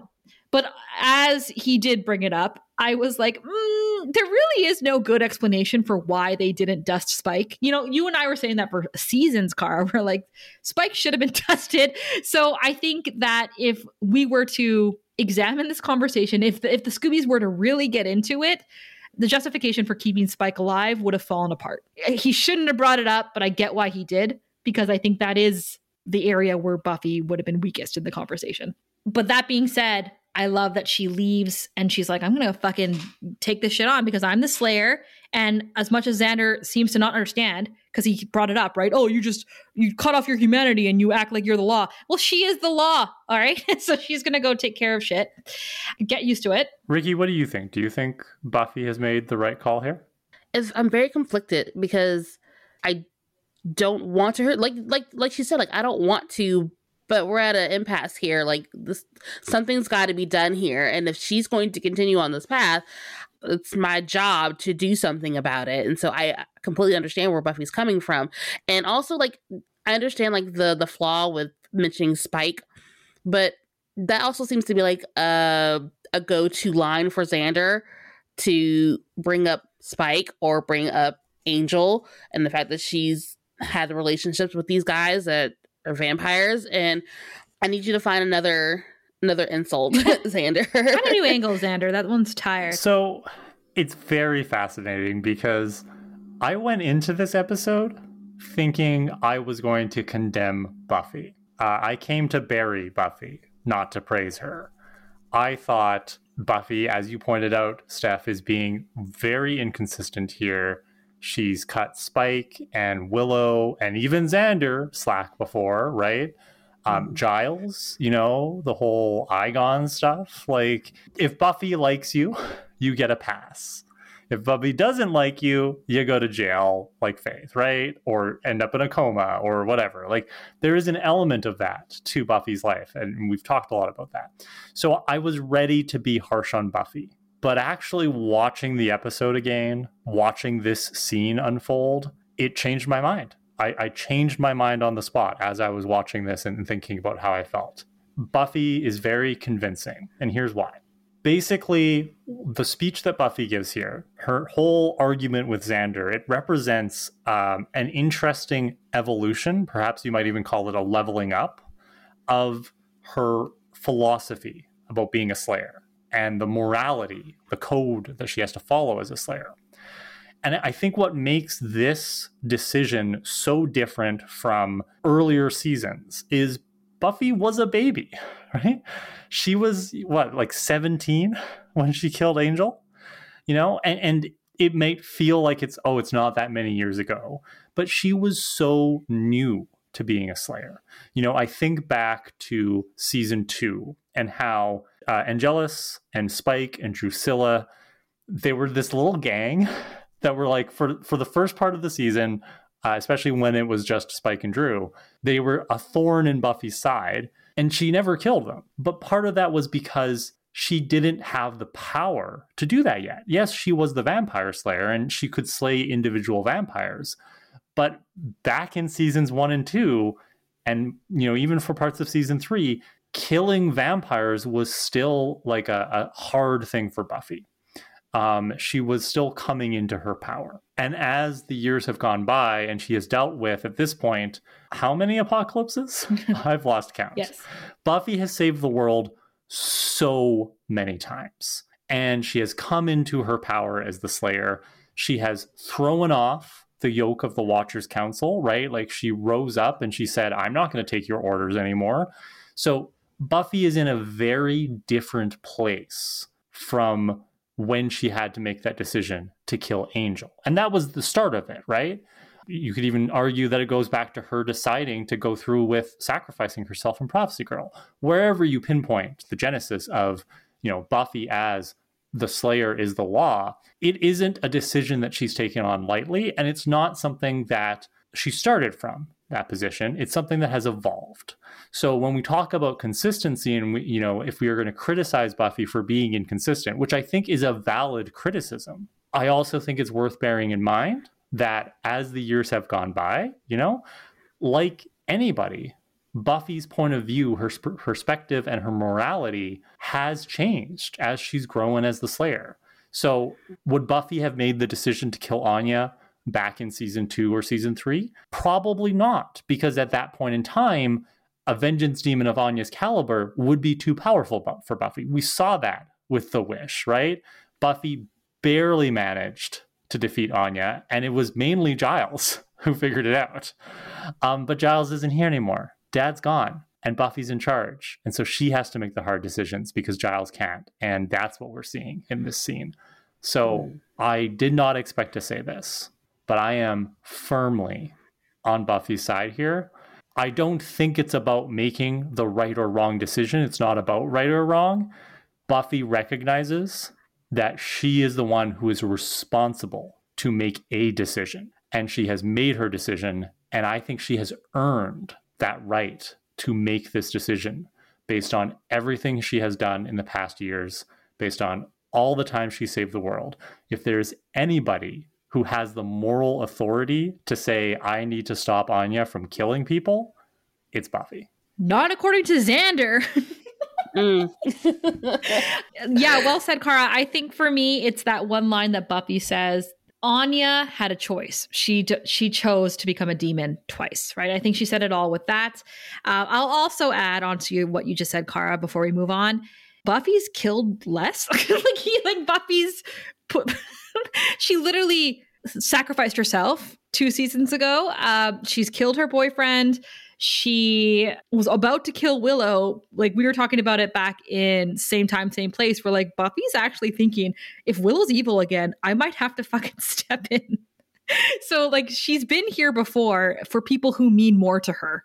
And just also just to add in that she said that you know she's will never love anyone as much as she loves Angel. So that's well, she already went past this in season two. So and you can you can appreciate like she doesn't take this lightly. Like she's yeah, it's it's not an easy decision for her, but it's, it's the responsibility of her being the Slayer. Like she has to, she has to keep that in mind. Yeah, Xander. After fucking seven years of hanging out with her, you don't know this yet. By this point, ooh. So Buffy leaves. Willow gets an idea and she goes to her room. She takes out her D'Hoffryn talisman that he gave her in season four. She also pours sand all over the bathroom tile, Kara. You notice that red sand yeah, again. It wasn't on the carpet as Buffy did, it was on the tile, which is much nicer. Uh, she does a spell to conjure D'Hoffryn. And hold up is what I said in my notes. Let me read it. I thought that they purged all of Willow's magics stuff in season six, right? When she was trying to detox. Uh, so did they just give it all back to her, or did she just keep this just in case? Like you know, it's it, just a little a little thing I noticed.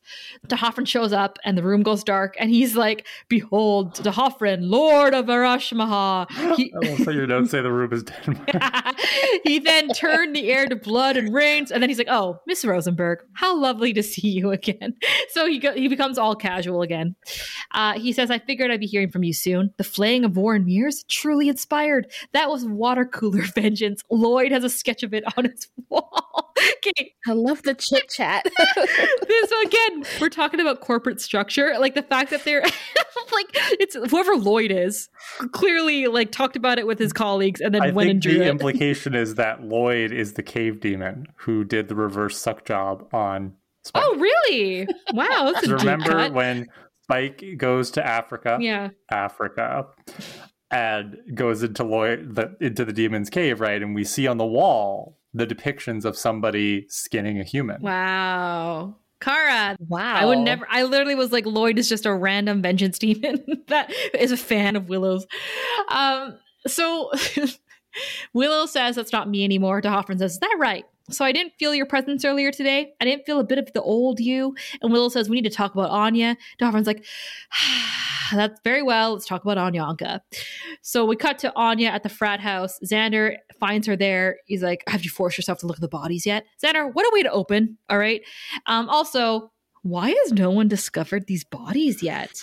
There's like 12 dead Mitches and a dead Mitch in the forest. Also, what did that Mitch do? Did he like we never talked about this. Did he the like wrong Mitch or the wrong Mitch place? Is this the girl still hiding in there too? Where's she at? Did she not report this? Well, like, or she just like, I'm just gonna pretend I wasn't here. um, but yeah, that Mitch in the forest was he like an escapee? like, was he at the party earlier that night? And then the spider is on yeah, a vendetta. He- he had an early class the next day. That's why he went home early. so anyway, Anya says, "What do you want?" Xander's like, "He's here to help her." Anya's like, "Everyone's so considerate today. I should have slaughtered people weeks ago." And Xander's like, "I'm sorry for everything I did to you, everything I put you through." And I love this for Anya, who says, "Thank you. All better. Thank goodness you got here in time." like she's like she's like almost like losing her mind like I was earlier. She's like, "Are you fucking serious?" So Xander says, uh, This isn't an intervention. Buffy's coming to kill you. Anya says she's coming to try. Xander says, Your friends, how can you talk like this? Anya's like, I have a job to do, and so does Buffy. You've always seen what you wanted to, but she knew sooner or later it would come to this. Buffy is behind Xander and she's like, Get out of the way, Xander. And Xander's like, No.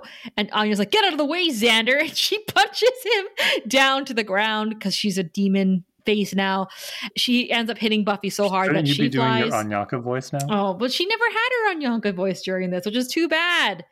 Uh, but yeah, she would have been like, "Get out of the way, Xander." there it is. That's the good stuff. So Anya says, uh, "This is the beginning to be a pattern with you, Buffy. Are there friends of yours left that you haven't tried to kill?" And they start to fight. Anya's like, "You don't have a clever retort for me." They fight more. Anya's without her weapon. Uh, Buffy has her sword.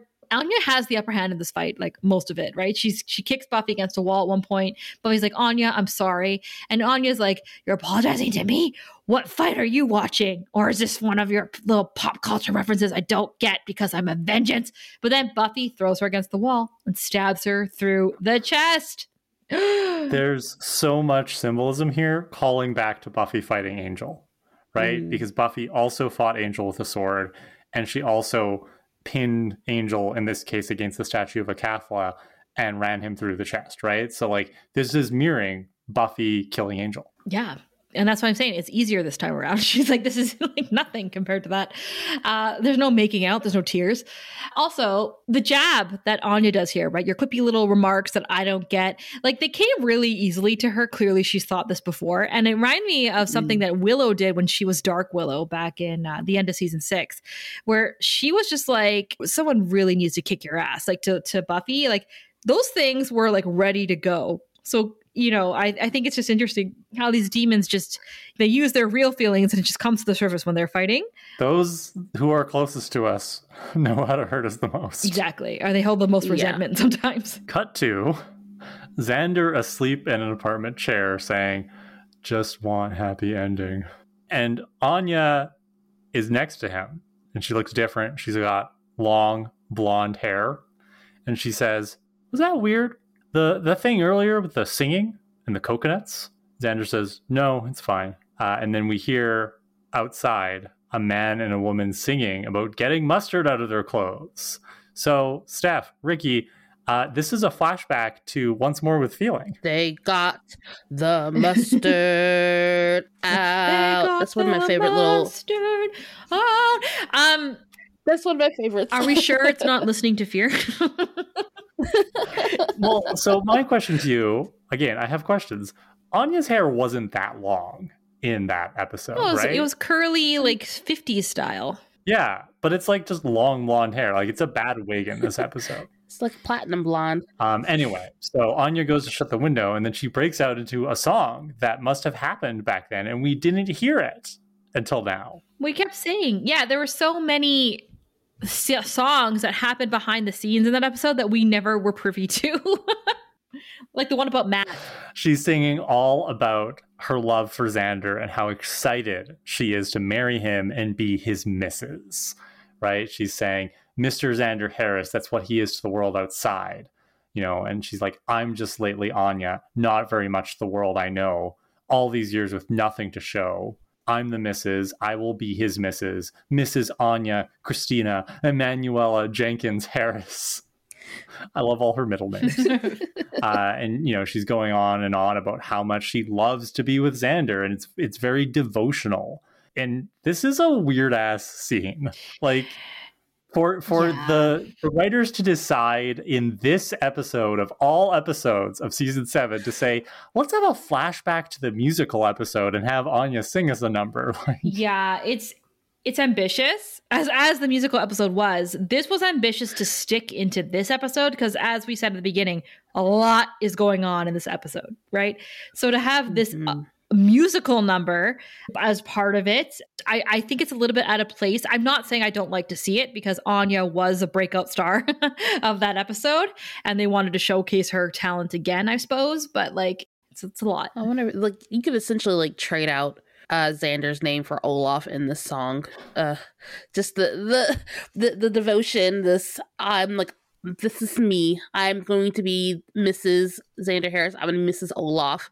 It's very uh sad to think about actually. That's a really good point. It's a really good point because I-, I, wanted to say in this scene that the, the three personalities are really coming out in anya where the first two the, the first and the last are not that dissimilar right? That's that's what you're pointing mm-hmm. out here. Mm-hmm. like she was all about being the wife of olaf. Then she was a vengeance demon like 100% then she went back to being all about xander's girlfriend fiance bride. And now she's gone back to vengeance but she can't really get into it this time. But it's it's showing that pattern. Mm-hmm. Yeah. Anything else about the scene? like it's just like it's just there. and she wears her wedding dress at the end, the same one from Hell's Bells. I also just want to add that it's really funny that in the musical episode, remember Anya was really sad that she didn't have a breakaway pop hit. That her hers was more of um, a Broadway like a Broadway standard kind of uh, kind of number, and this one is also that. You know, like she also didn't get her breakaway pop song. So cold shot to Anya, apparently dead against the wall. Xander wakes up and he's like, Anya, but swords don't kill vengeance demons. Okay. We learned that in Older and Far Away. So Anya mm-hmm. wakes up and she says, I'd forgotten how much swords through the chest hurt. She pulls the sword out of her and she says, You know better than that, Buffy. It takes a lot more to kill a vengeance demon. Buffy says, I'm just getting started. And I also want to add that I think that this was also Buffy giving her a little bit more mercy I think that that was her literally being like, I know that's not going to kill you, but maybe it'll, you know, some knock sense into you or something, right? That's just my hopeful thinking. So Anya attacks Buffy with the sword now. Buffy ends up getting it back and she's about to slay Anya. I, su- I assume stab her again, even though I thought the only way to defeat them was to break their talisman. Am I wrong? I don't know. Yeah, her power center and her amulet. I don't I don't really know what Buffy's play was here and we don't really get to find out. No. So Xander tackles Buffy. How dare? Uh, and Anya says, "Stop trying to save me, Xander." That's when D'Hoffryn shows up at, with lightning. So here's my question: Did Anya want Buffy to kill her?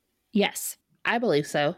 Yeah, that that makes the most sense to me here. Like she's putting up the fight because she has to. Um, she and you know Buffy has to earn this, but I, maybe she's conflicted. But I think that deep down, Anya's like, "This is my way out." Mm-hmm. As you said very aptly earlier, Kara, that there's a lot of symmetry between what happened with Angel it's becoming part two and what's happening now with Anya. I see that in Anya trying to get Buffy to kill her. Again, everyone's just making Buffy do the work for them, right? Buffy's got to do it all. But um, I think just like Angel in Angel season one, remember he was like with the crossbow, he's like, do it, kill me. And it's like, it's because he wanted to die. I, mm-hmm. I, think it's similar with Anya here. I think she's literally like, I don't know the fuck I, I don't like, what am I doing anymore? And that's really dark and sad. Also, I want to add really quickly um, something I thought about earlier while you were talking, Kara, was that like, is Anya as big of a threat as Angel? And I was like, no, because Angel is going to destroy the world and that's why buffy may, might be going a little overboard with having to kill anya not like talking to her instead um, but then i realized i was like no anya literally changed the world with a wish that one time in The Wish. Mm-hmm. Anya is possibly the most powerful character we've met so far in the Buffy Right? I'm just saying. So like let's so the fact that Buffy's not going for the talisman because that is her power source. Yikes. So anyway, D'Hoffryn shows up. He's like, "Oh, please don't mind me. Continue whatever it is you're doing." I love D'Hoffryn. You said earlier, like you know, your favorite joke, and this is my favorite joke of the episode is is everything D'Hoffryn says in this little part of the scene. Yeah, just like so he yeah. like wanders over to the room with dead bodies. He's like breathtaking. It's like somebody slaughtered an Abercrombie and Fitch catalog. I died. Buffy, and I love that he knows what Abercrombie and Fitch is. Like like D'Hoffryn just knows. Like he's just Hashtag of the world. So see Sunnydale so white. um, Buffy holds up the sword and he's like, "Easy now. I'd be gone before you could swing." Isn't that just like a Slayer solving all her problems by sticking things with sharp objects? I talked to your friend Miss Rosenberg. She's a firebrand. I have high hopes for her. Xander's like, "Stay away from Willow." D'Hoffryn's like, "Oh, he's gallant, isn't he?" Sass. He's like, I understand what you saw in him. Miss Rosenberg seems to think Anyanka would be better suited outside the Vengeance Fold. I think we already know what Lady Hacksaway wants, and the young man sees with the eyeballs of love. But I'm not sure if anyone's bothered to find out what Anyanka herself wants. Can we pause for a moment to appreciate Lady Hacksaway? like the amount of shade that D'Hoffryn is throwing in Buffy's direction right now effortlessly. Like that's not even the point of this conversation. Lady Hacksaway is my new favorite nickname for Buffy because it is true. And as I think that D'Hoffryn lives outside time, I think that he took his time to be like, okay, who's in the situation? What are my insults? like, what, like what's what's my what are my lines? You think he has an intern who does the joke writing for him? yeah, for sure. If he's CEO of this company, he's got a communications okay. person writing Jeff, the speech. Jeff, give me some good material for it's this. Lloyd. It's Lloyd. when he's not busy restoring vampire souls and fights in duels to the death, he's just like, I will give you back your humor. Well, remember we said to Lloyd, we're like, Lloyd only had one challenge for Spike, and then he's like, "This is interesting. Let's just keep it going." Like, he, I've got more challenges for this guy, and like the office pool of Vengeance Demons was like probably writing in, like, "Get him to do this next. Give him the books." so funny. All right. Xander says uh, her name is Anya, and D'Hoffryn's like, well, funny historical sidebar. And he's about to tell them her original name. Anya says, I want to take it back. I want to undo what I did. History with D'Hoffryn. oh, amazing. so I, I just, I need to offer up a trans perspective and reading here, which is one of the signs that D'Hoffryn is actually not a good guy and quite an abusive boss is the fact that he keeps dead naming Anya. Like, yeah, her her name used to be Aud, and then he gave her the name Anyanka, and he said, "No, this is who you are." And, and she embraced that identity for a time. She's now she had surrendered that identity, and she chose the name Anya for her. And throughout this series, every time D'Hoffryn has interacted with her or referenced her, he's never used her chosen name of Anya. He always calls her Anyanka because he refuses to give up his power over mm-hmm. her and he refuses to see her as the person that she chose to be. And I think that is incredibly disrespectful. And it is a, a, one of the largest signs that he's not actually this, you know, funny, empowering boss vengeance demon guy. No, he's mm-hmm. he is manipulating her and controlling her, and he's actually enraged that she slipped out of his grasp for a couple of years to become Anya. He's like, no, you're Anyanka. I made you, and I'm going to keep calling you that until you come back to me. Often, leaders are charismatic. And I find that that's what he's doing here. It's like just because we like him doesn't mean he's a good person or a demon, I guess, in this case. And that's often what happens. I find it against celebrities. You know, people are like defending celebrities that do wrong because they're like, my idea of him is that he's a funny, nice guy. And then it's like, yeah, but he's also abusive. He can be both. Both things can be true. You know, I'm talking about Johnny Depp. I was about to say that a little bit. Like, do I bring that up on the podcast? Do we want to open that can of worms? I'm glad that the, you and I are on the same page. The can is open. We've never discussed it, but like, I just shot in the dark. I just knew you'd agree with me, Kara, and Rickey as well. We should go on Family Feud. oh, we'd kill it. All right. So um D'Hoffryn is like, you want to take it back? Must be 12 bodies in there. Such a thing not easily done, but not impossible. You're a big girl, Anyanka. You understand how this works. Proverbial scales must balance. In order to restore the lives of the victims, the fates require a sacrifice, the life and soul of a vengeance demon. Okay, is he just bullshitting her right now? Like, we have no idea if D'Hoffryn's telling the truth. I love the idea of balance because it's also a very feng shui thing. So I'm gonna I'm gonna say he's telling the truth. He got very serious right? Anya's like, I do like do it. Xander's like, wait, and Anya's like, stay out of it, Xander. And Xander says, uh, you just said you die. Perhaps there's some sort of alternate price. Just seven easy payments of ninety nine ninety nine. well, Buffy could have jumped in right now and been like, why'd you need me to kill you at all then? Just ask, like, get your boss to do it. Why am I doing everyone's work? so Anya says, Xander, you can't help me. I'm not even sure there's a me to help. I understand the price. Do it. D'Hoffryn says, You're sure. This is your wish. And Anya's like, This is my wish. Undo what I did. D'Hoffryn's like, Very well. He claps his hands. Xander's like, No. But Halfrek appears, smiling. Oh, man. She's like, Anya. Anya's like, Hallie? D'Hoffryn glares at Halfrek, who screams. And suddenly she lights, like lights and fire come out of her body and she dies. She disappears. Hate it. The anguish step. Wow. you think somebody just killed Angel again? I haven't felt this since we lost poor sweet Drag in season five. R.I.P. Drag. Oh, like I loved Halfrek. I I just thought she was great. And the fact that that she essentially like metaphorically got fired because Anya quit is is ridiculous.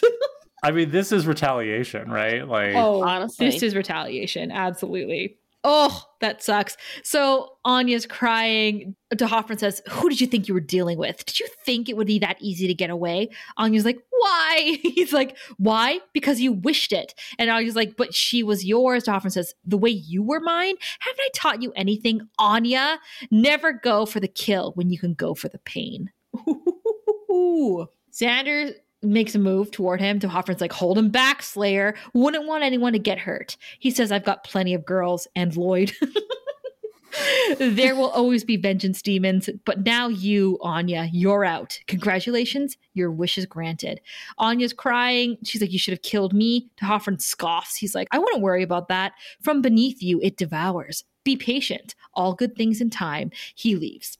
Anya looks at Buffy and Xander, then leaves. Buffy's like, Go, Xander, go. I'll check on the boys. I'll clean up the fucking mess. Go. Is anyone going to check on that Asian girl? Is anyone going to check Where is on she? her? Honestly.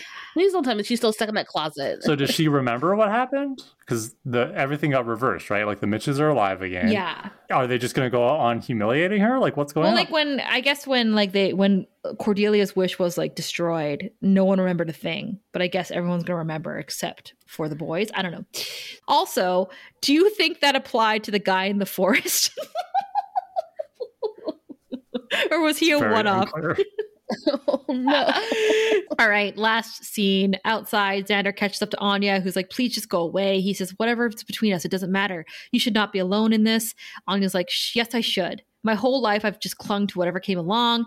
Xander's like, speaking as a clingy, I kind of didn't mind. Anya's like, thanks for everything. Th- thanks? For, For what? What? for What? What? I mean, I think the sex was good, right? I mean, according to Anya, sure, I guess. Compared to Olaf, anything would be okay. Uh, want to smell like blood and must. and various meats and fruits. Um, so so so uh, so anyway, Xander gets a thank you for some reason. He starts walking away. She's like, Xander, what if I'm really nobody? Xander says, Don't be a dope. She's like, I'm a dope. He says, Sometimes. So then she's like, That's a start. He sighs. He walks away. Anya watches him go. Then she goes her own way. Uh, Fate Black. Who? okay, so okay.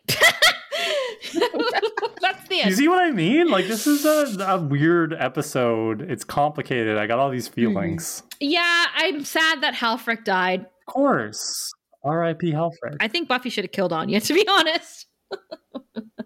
I think that I was think her it, giving her some some more grace. yeah, all I can say at the end of this is like Anya clearly she was right, right? She she's it's true. She clung to whatever came along, right? A man, a Hoffren, and then another man.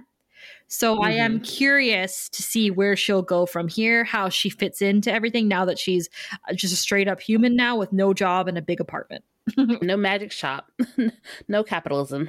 Who's your hero, everybody? I'm going to go Buffy because, as you pointed out, Steph, she has to clean up everybody's messes. She also has to put up with a lot from Xander in this episode.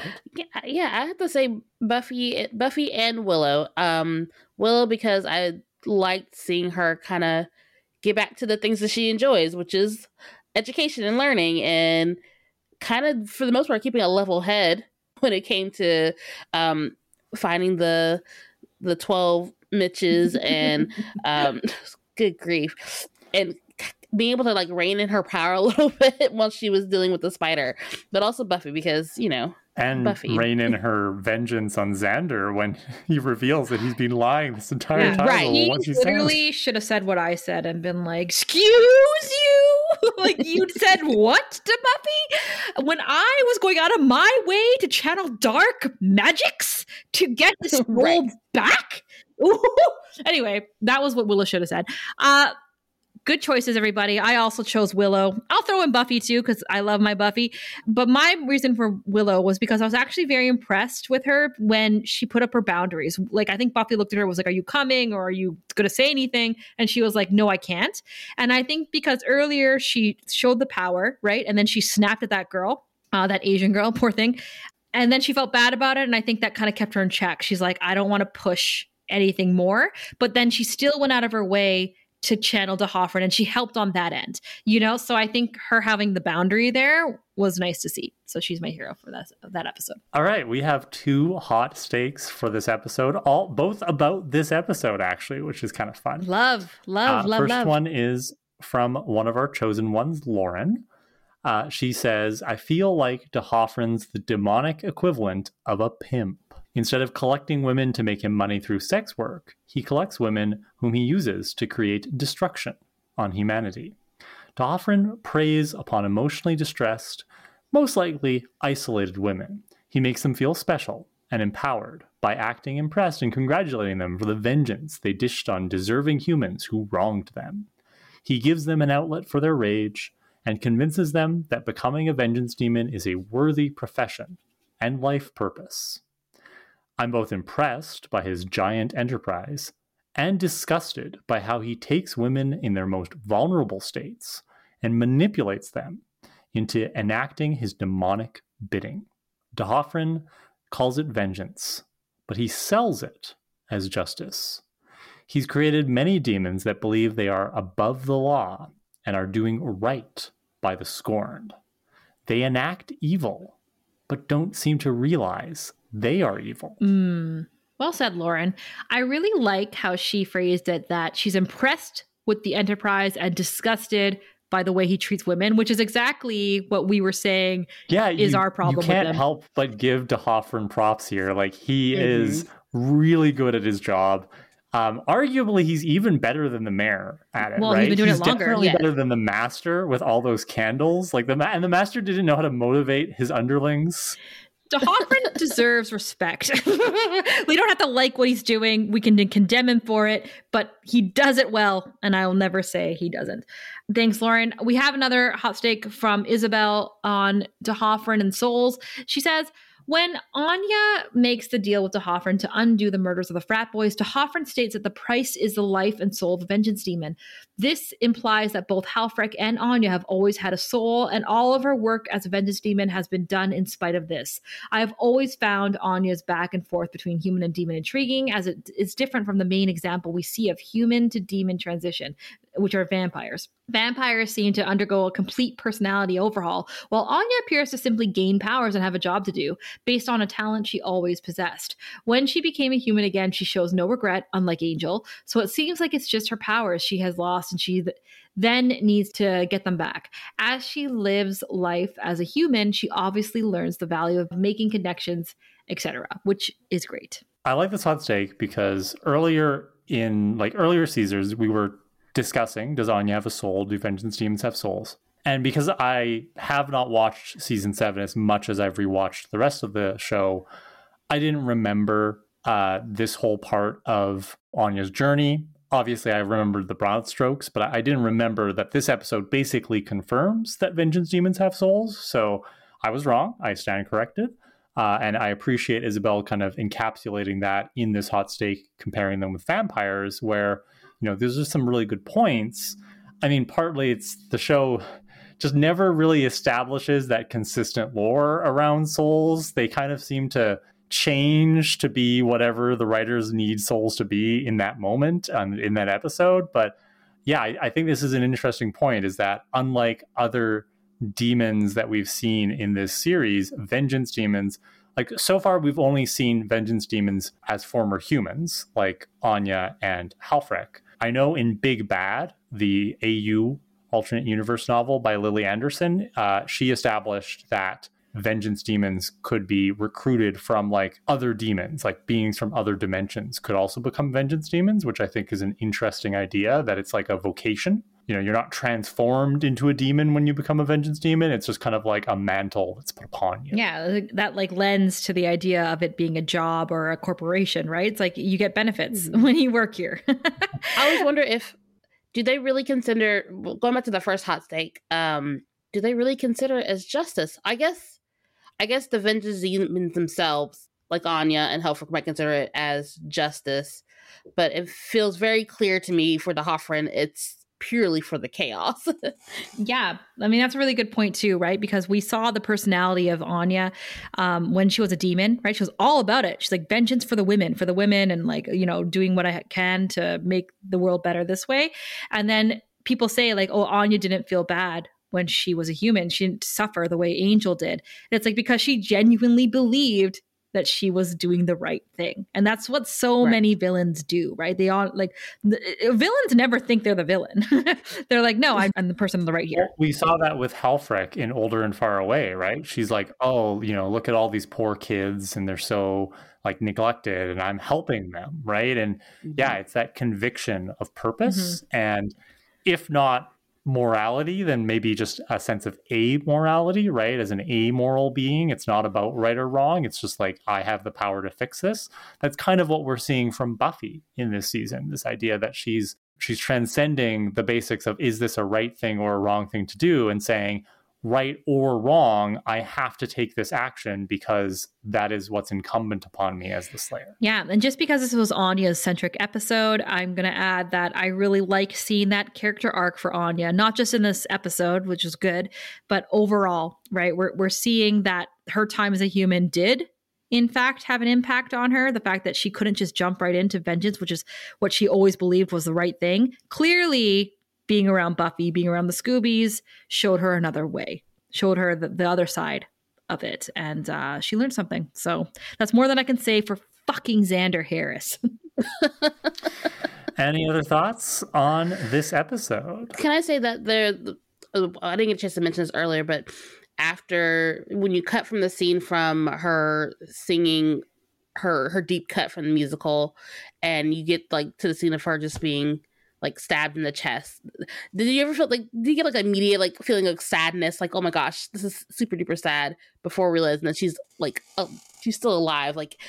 Uh, that always still shocks me whenever I see it. I'm like, I know she's not dead yet, but that that scene is very jarring to see. That's a classic move for the show. Remember in the body, mm-hmm. they'd always show some sort of scene and then they'd cut to the body and it was silent and yes. still and shocking. And they they've borrowed that concept and used it for that that scene. And yeah, it's very jump cut, yeah jump scares. Yeah, yeah. It's yes. it's very and it is very impactful.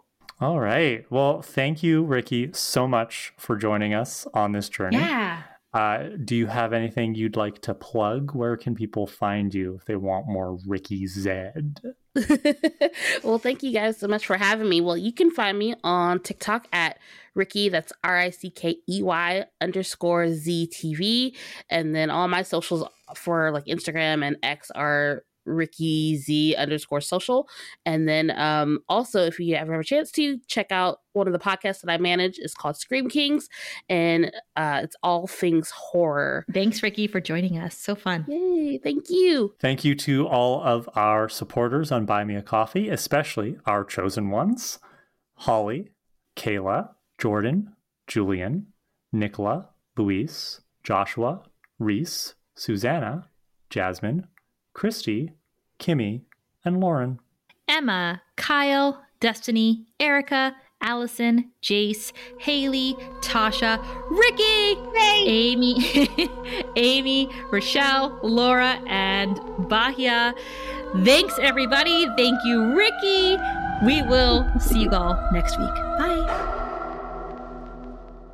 Thanks for listening to Prophecy Girls. If you want and can afford to donate, head on over to buymeacoffee.com slash prophecygirls for one-time and monthly options. You can also visit prophecygirls.ca slash store to view all of our merch and rep the podcast on a sweatshirt, mug, sticker, or more. We appreciate all of your support, even if it's just spreading the word about us or enjoying our show week by week. We also invite you to join in the discussion by messaging us on our social media channels. Follow us at Prophecy Girls Podcast on TikTok, Instagram, and Facebook, and Prophecy underscore girls on Twitter. You can also email us at prophecygirlspodcast at gmail.com or visit our website, prophecygirls.ca, where you can find the link to our Discord.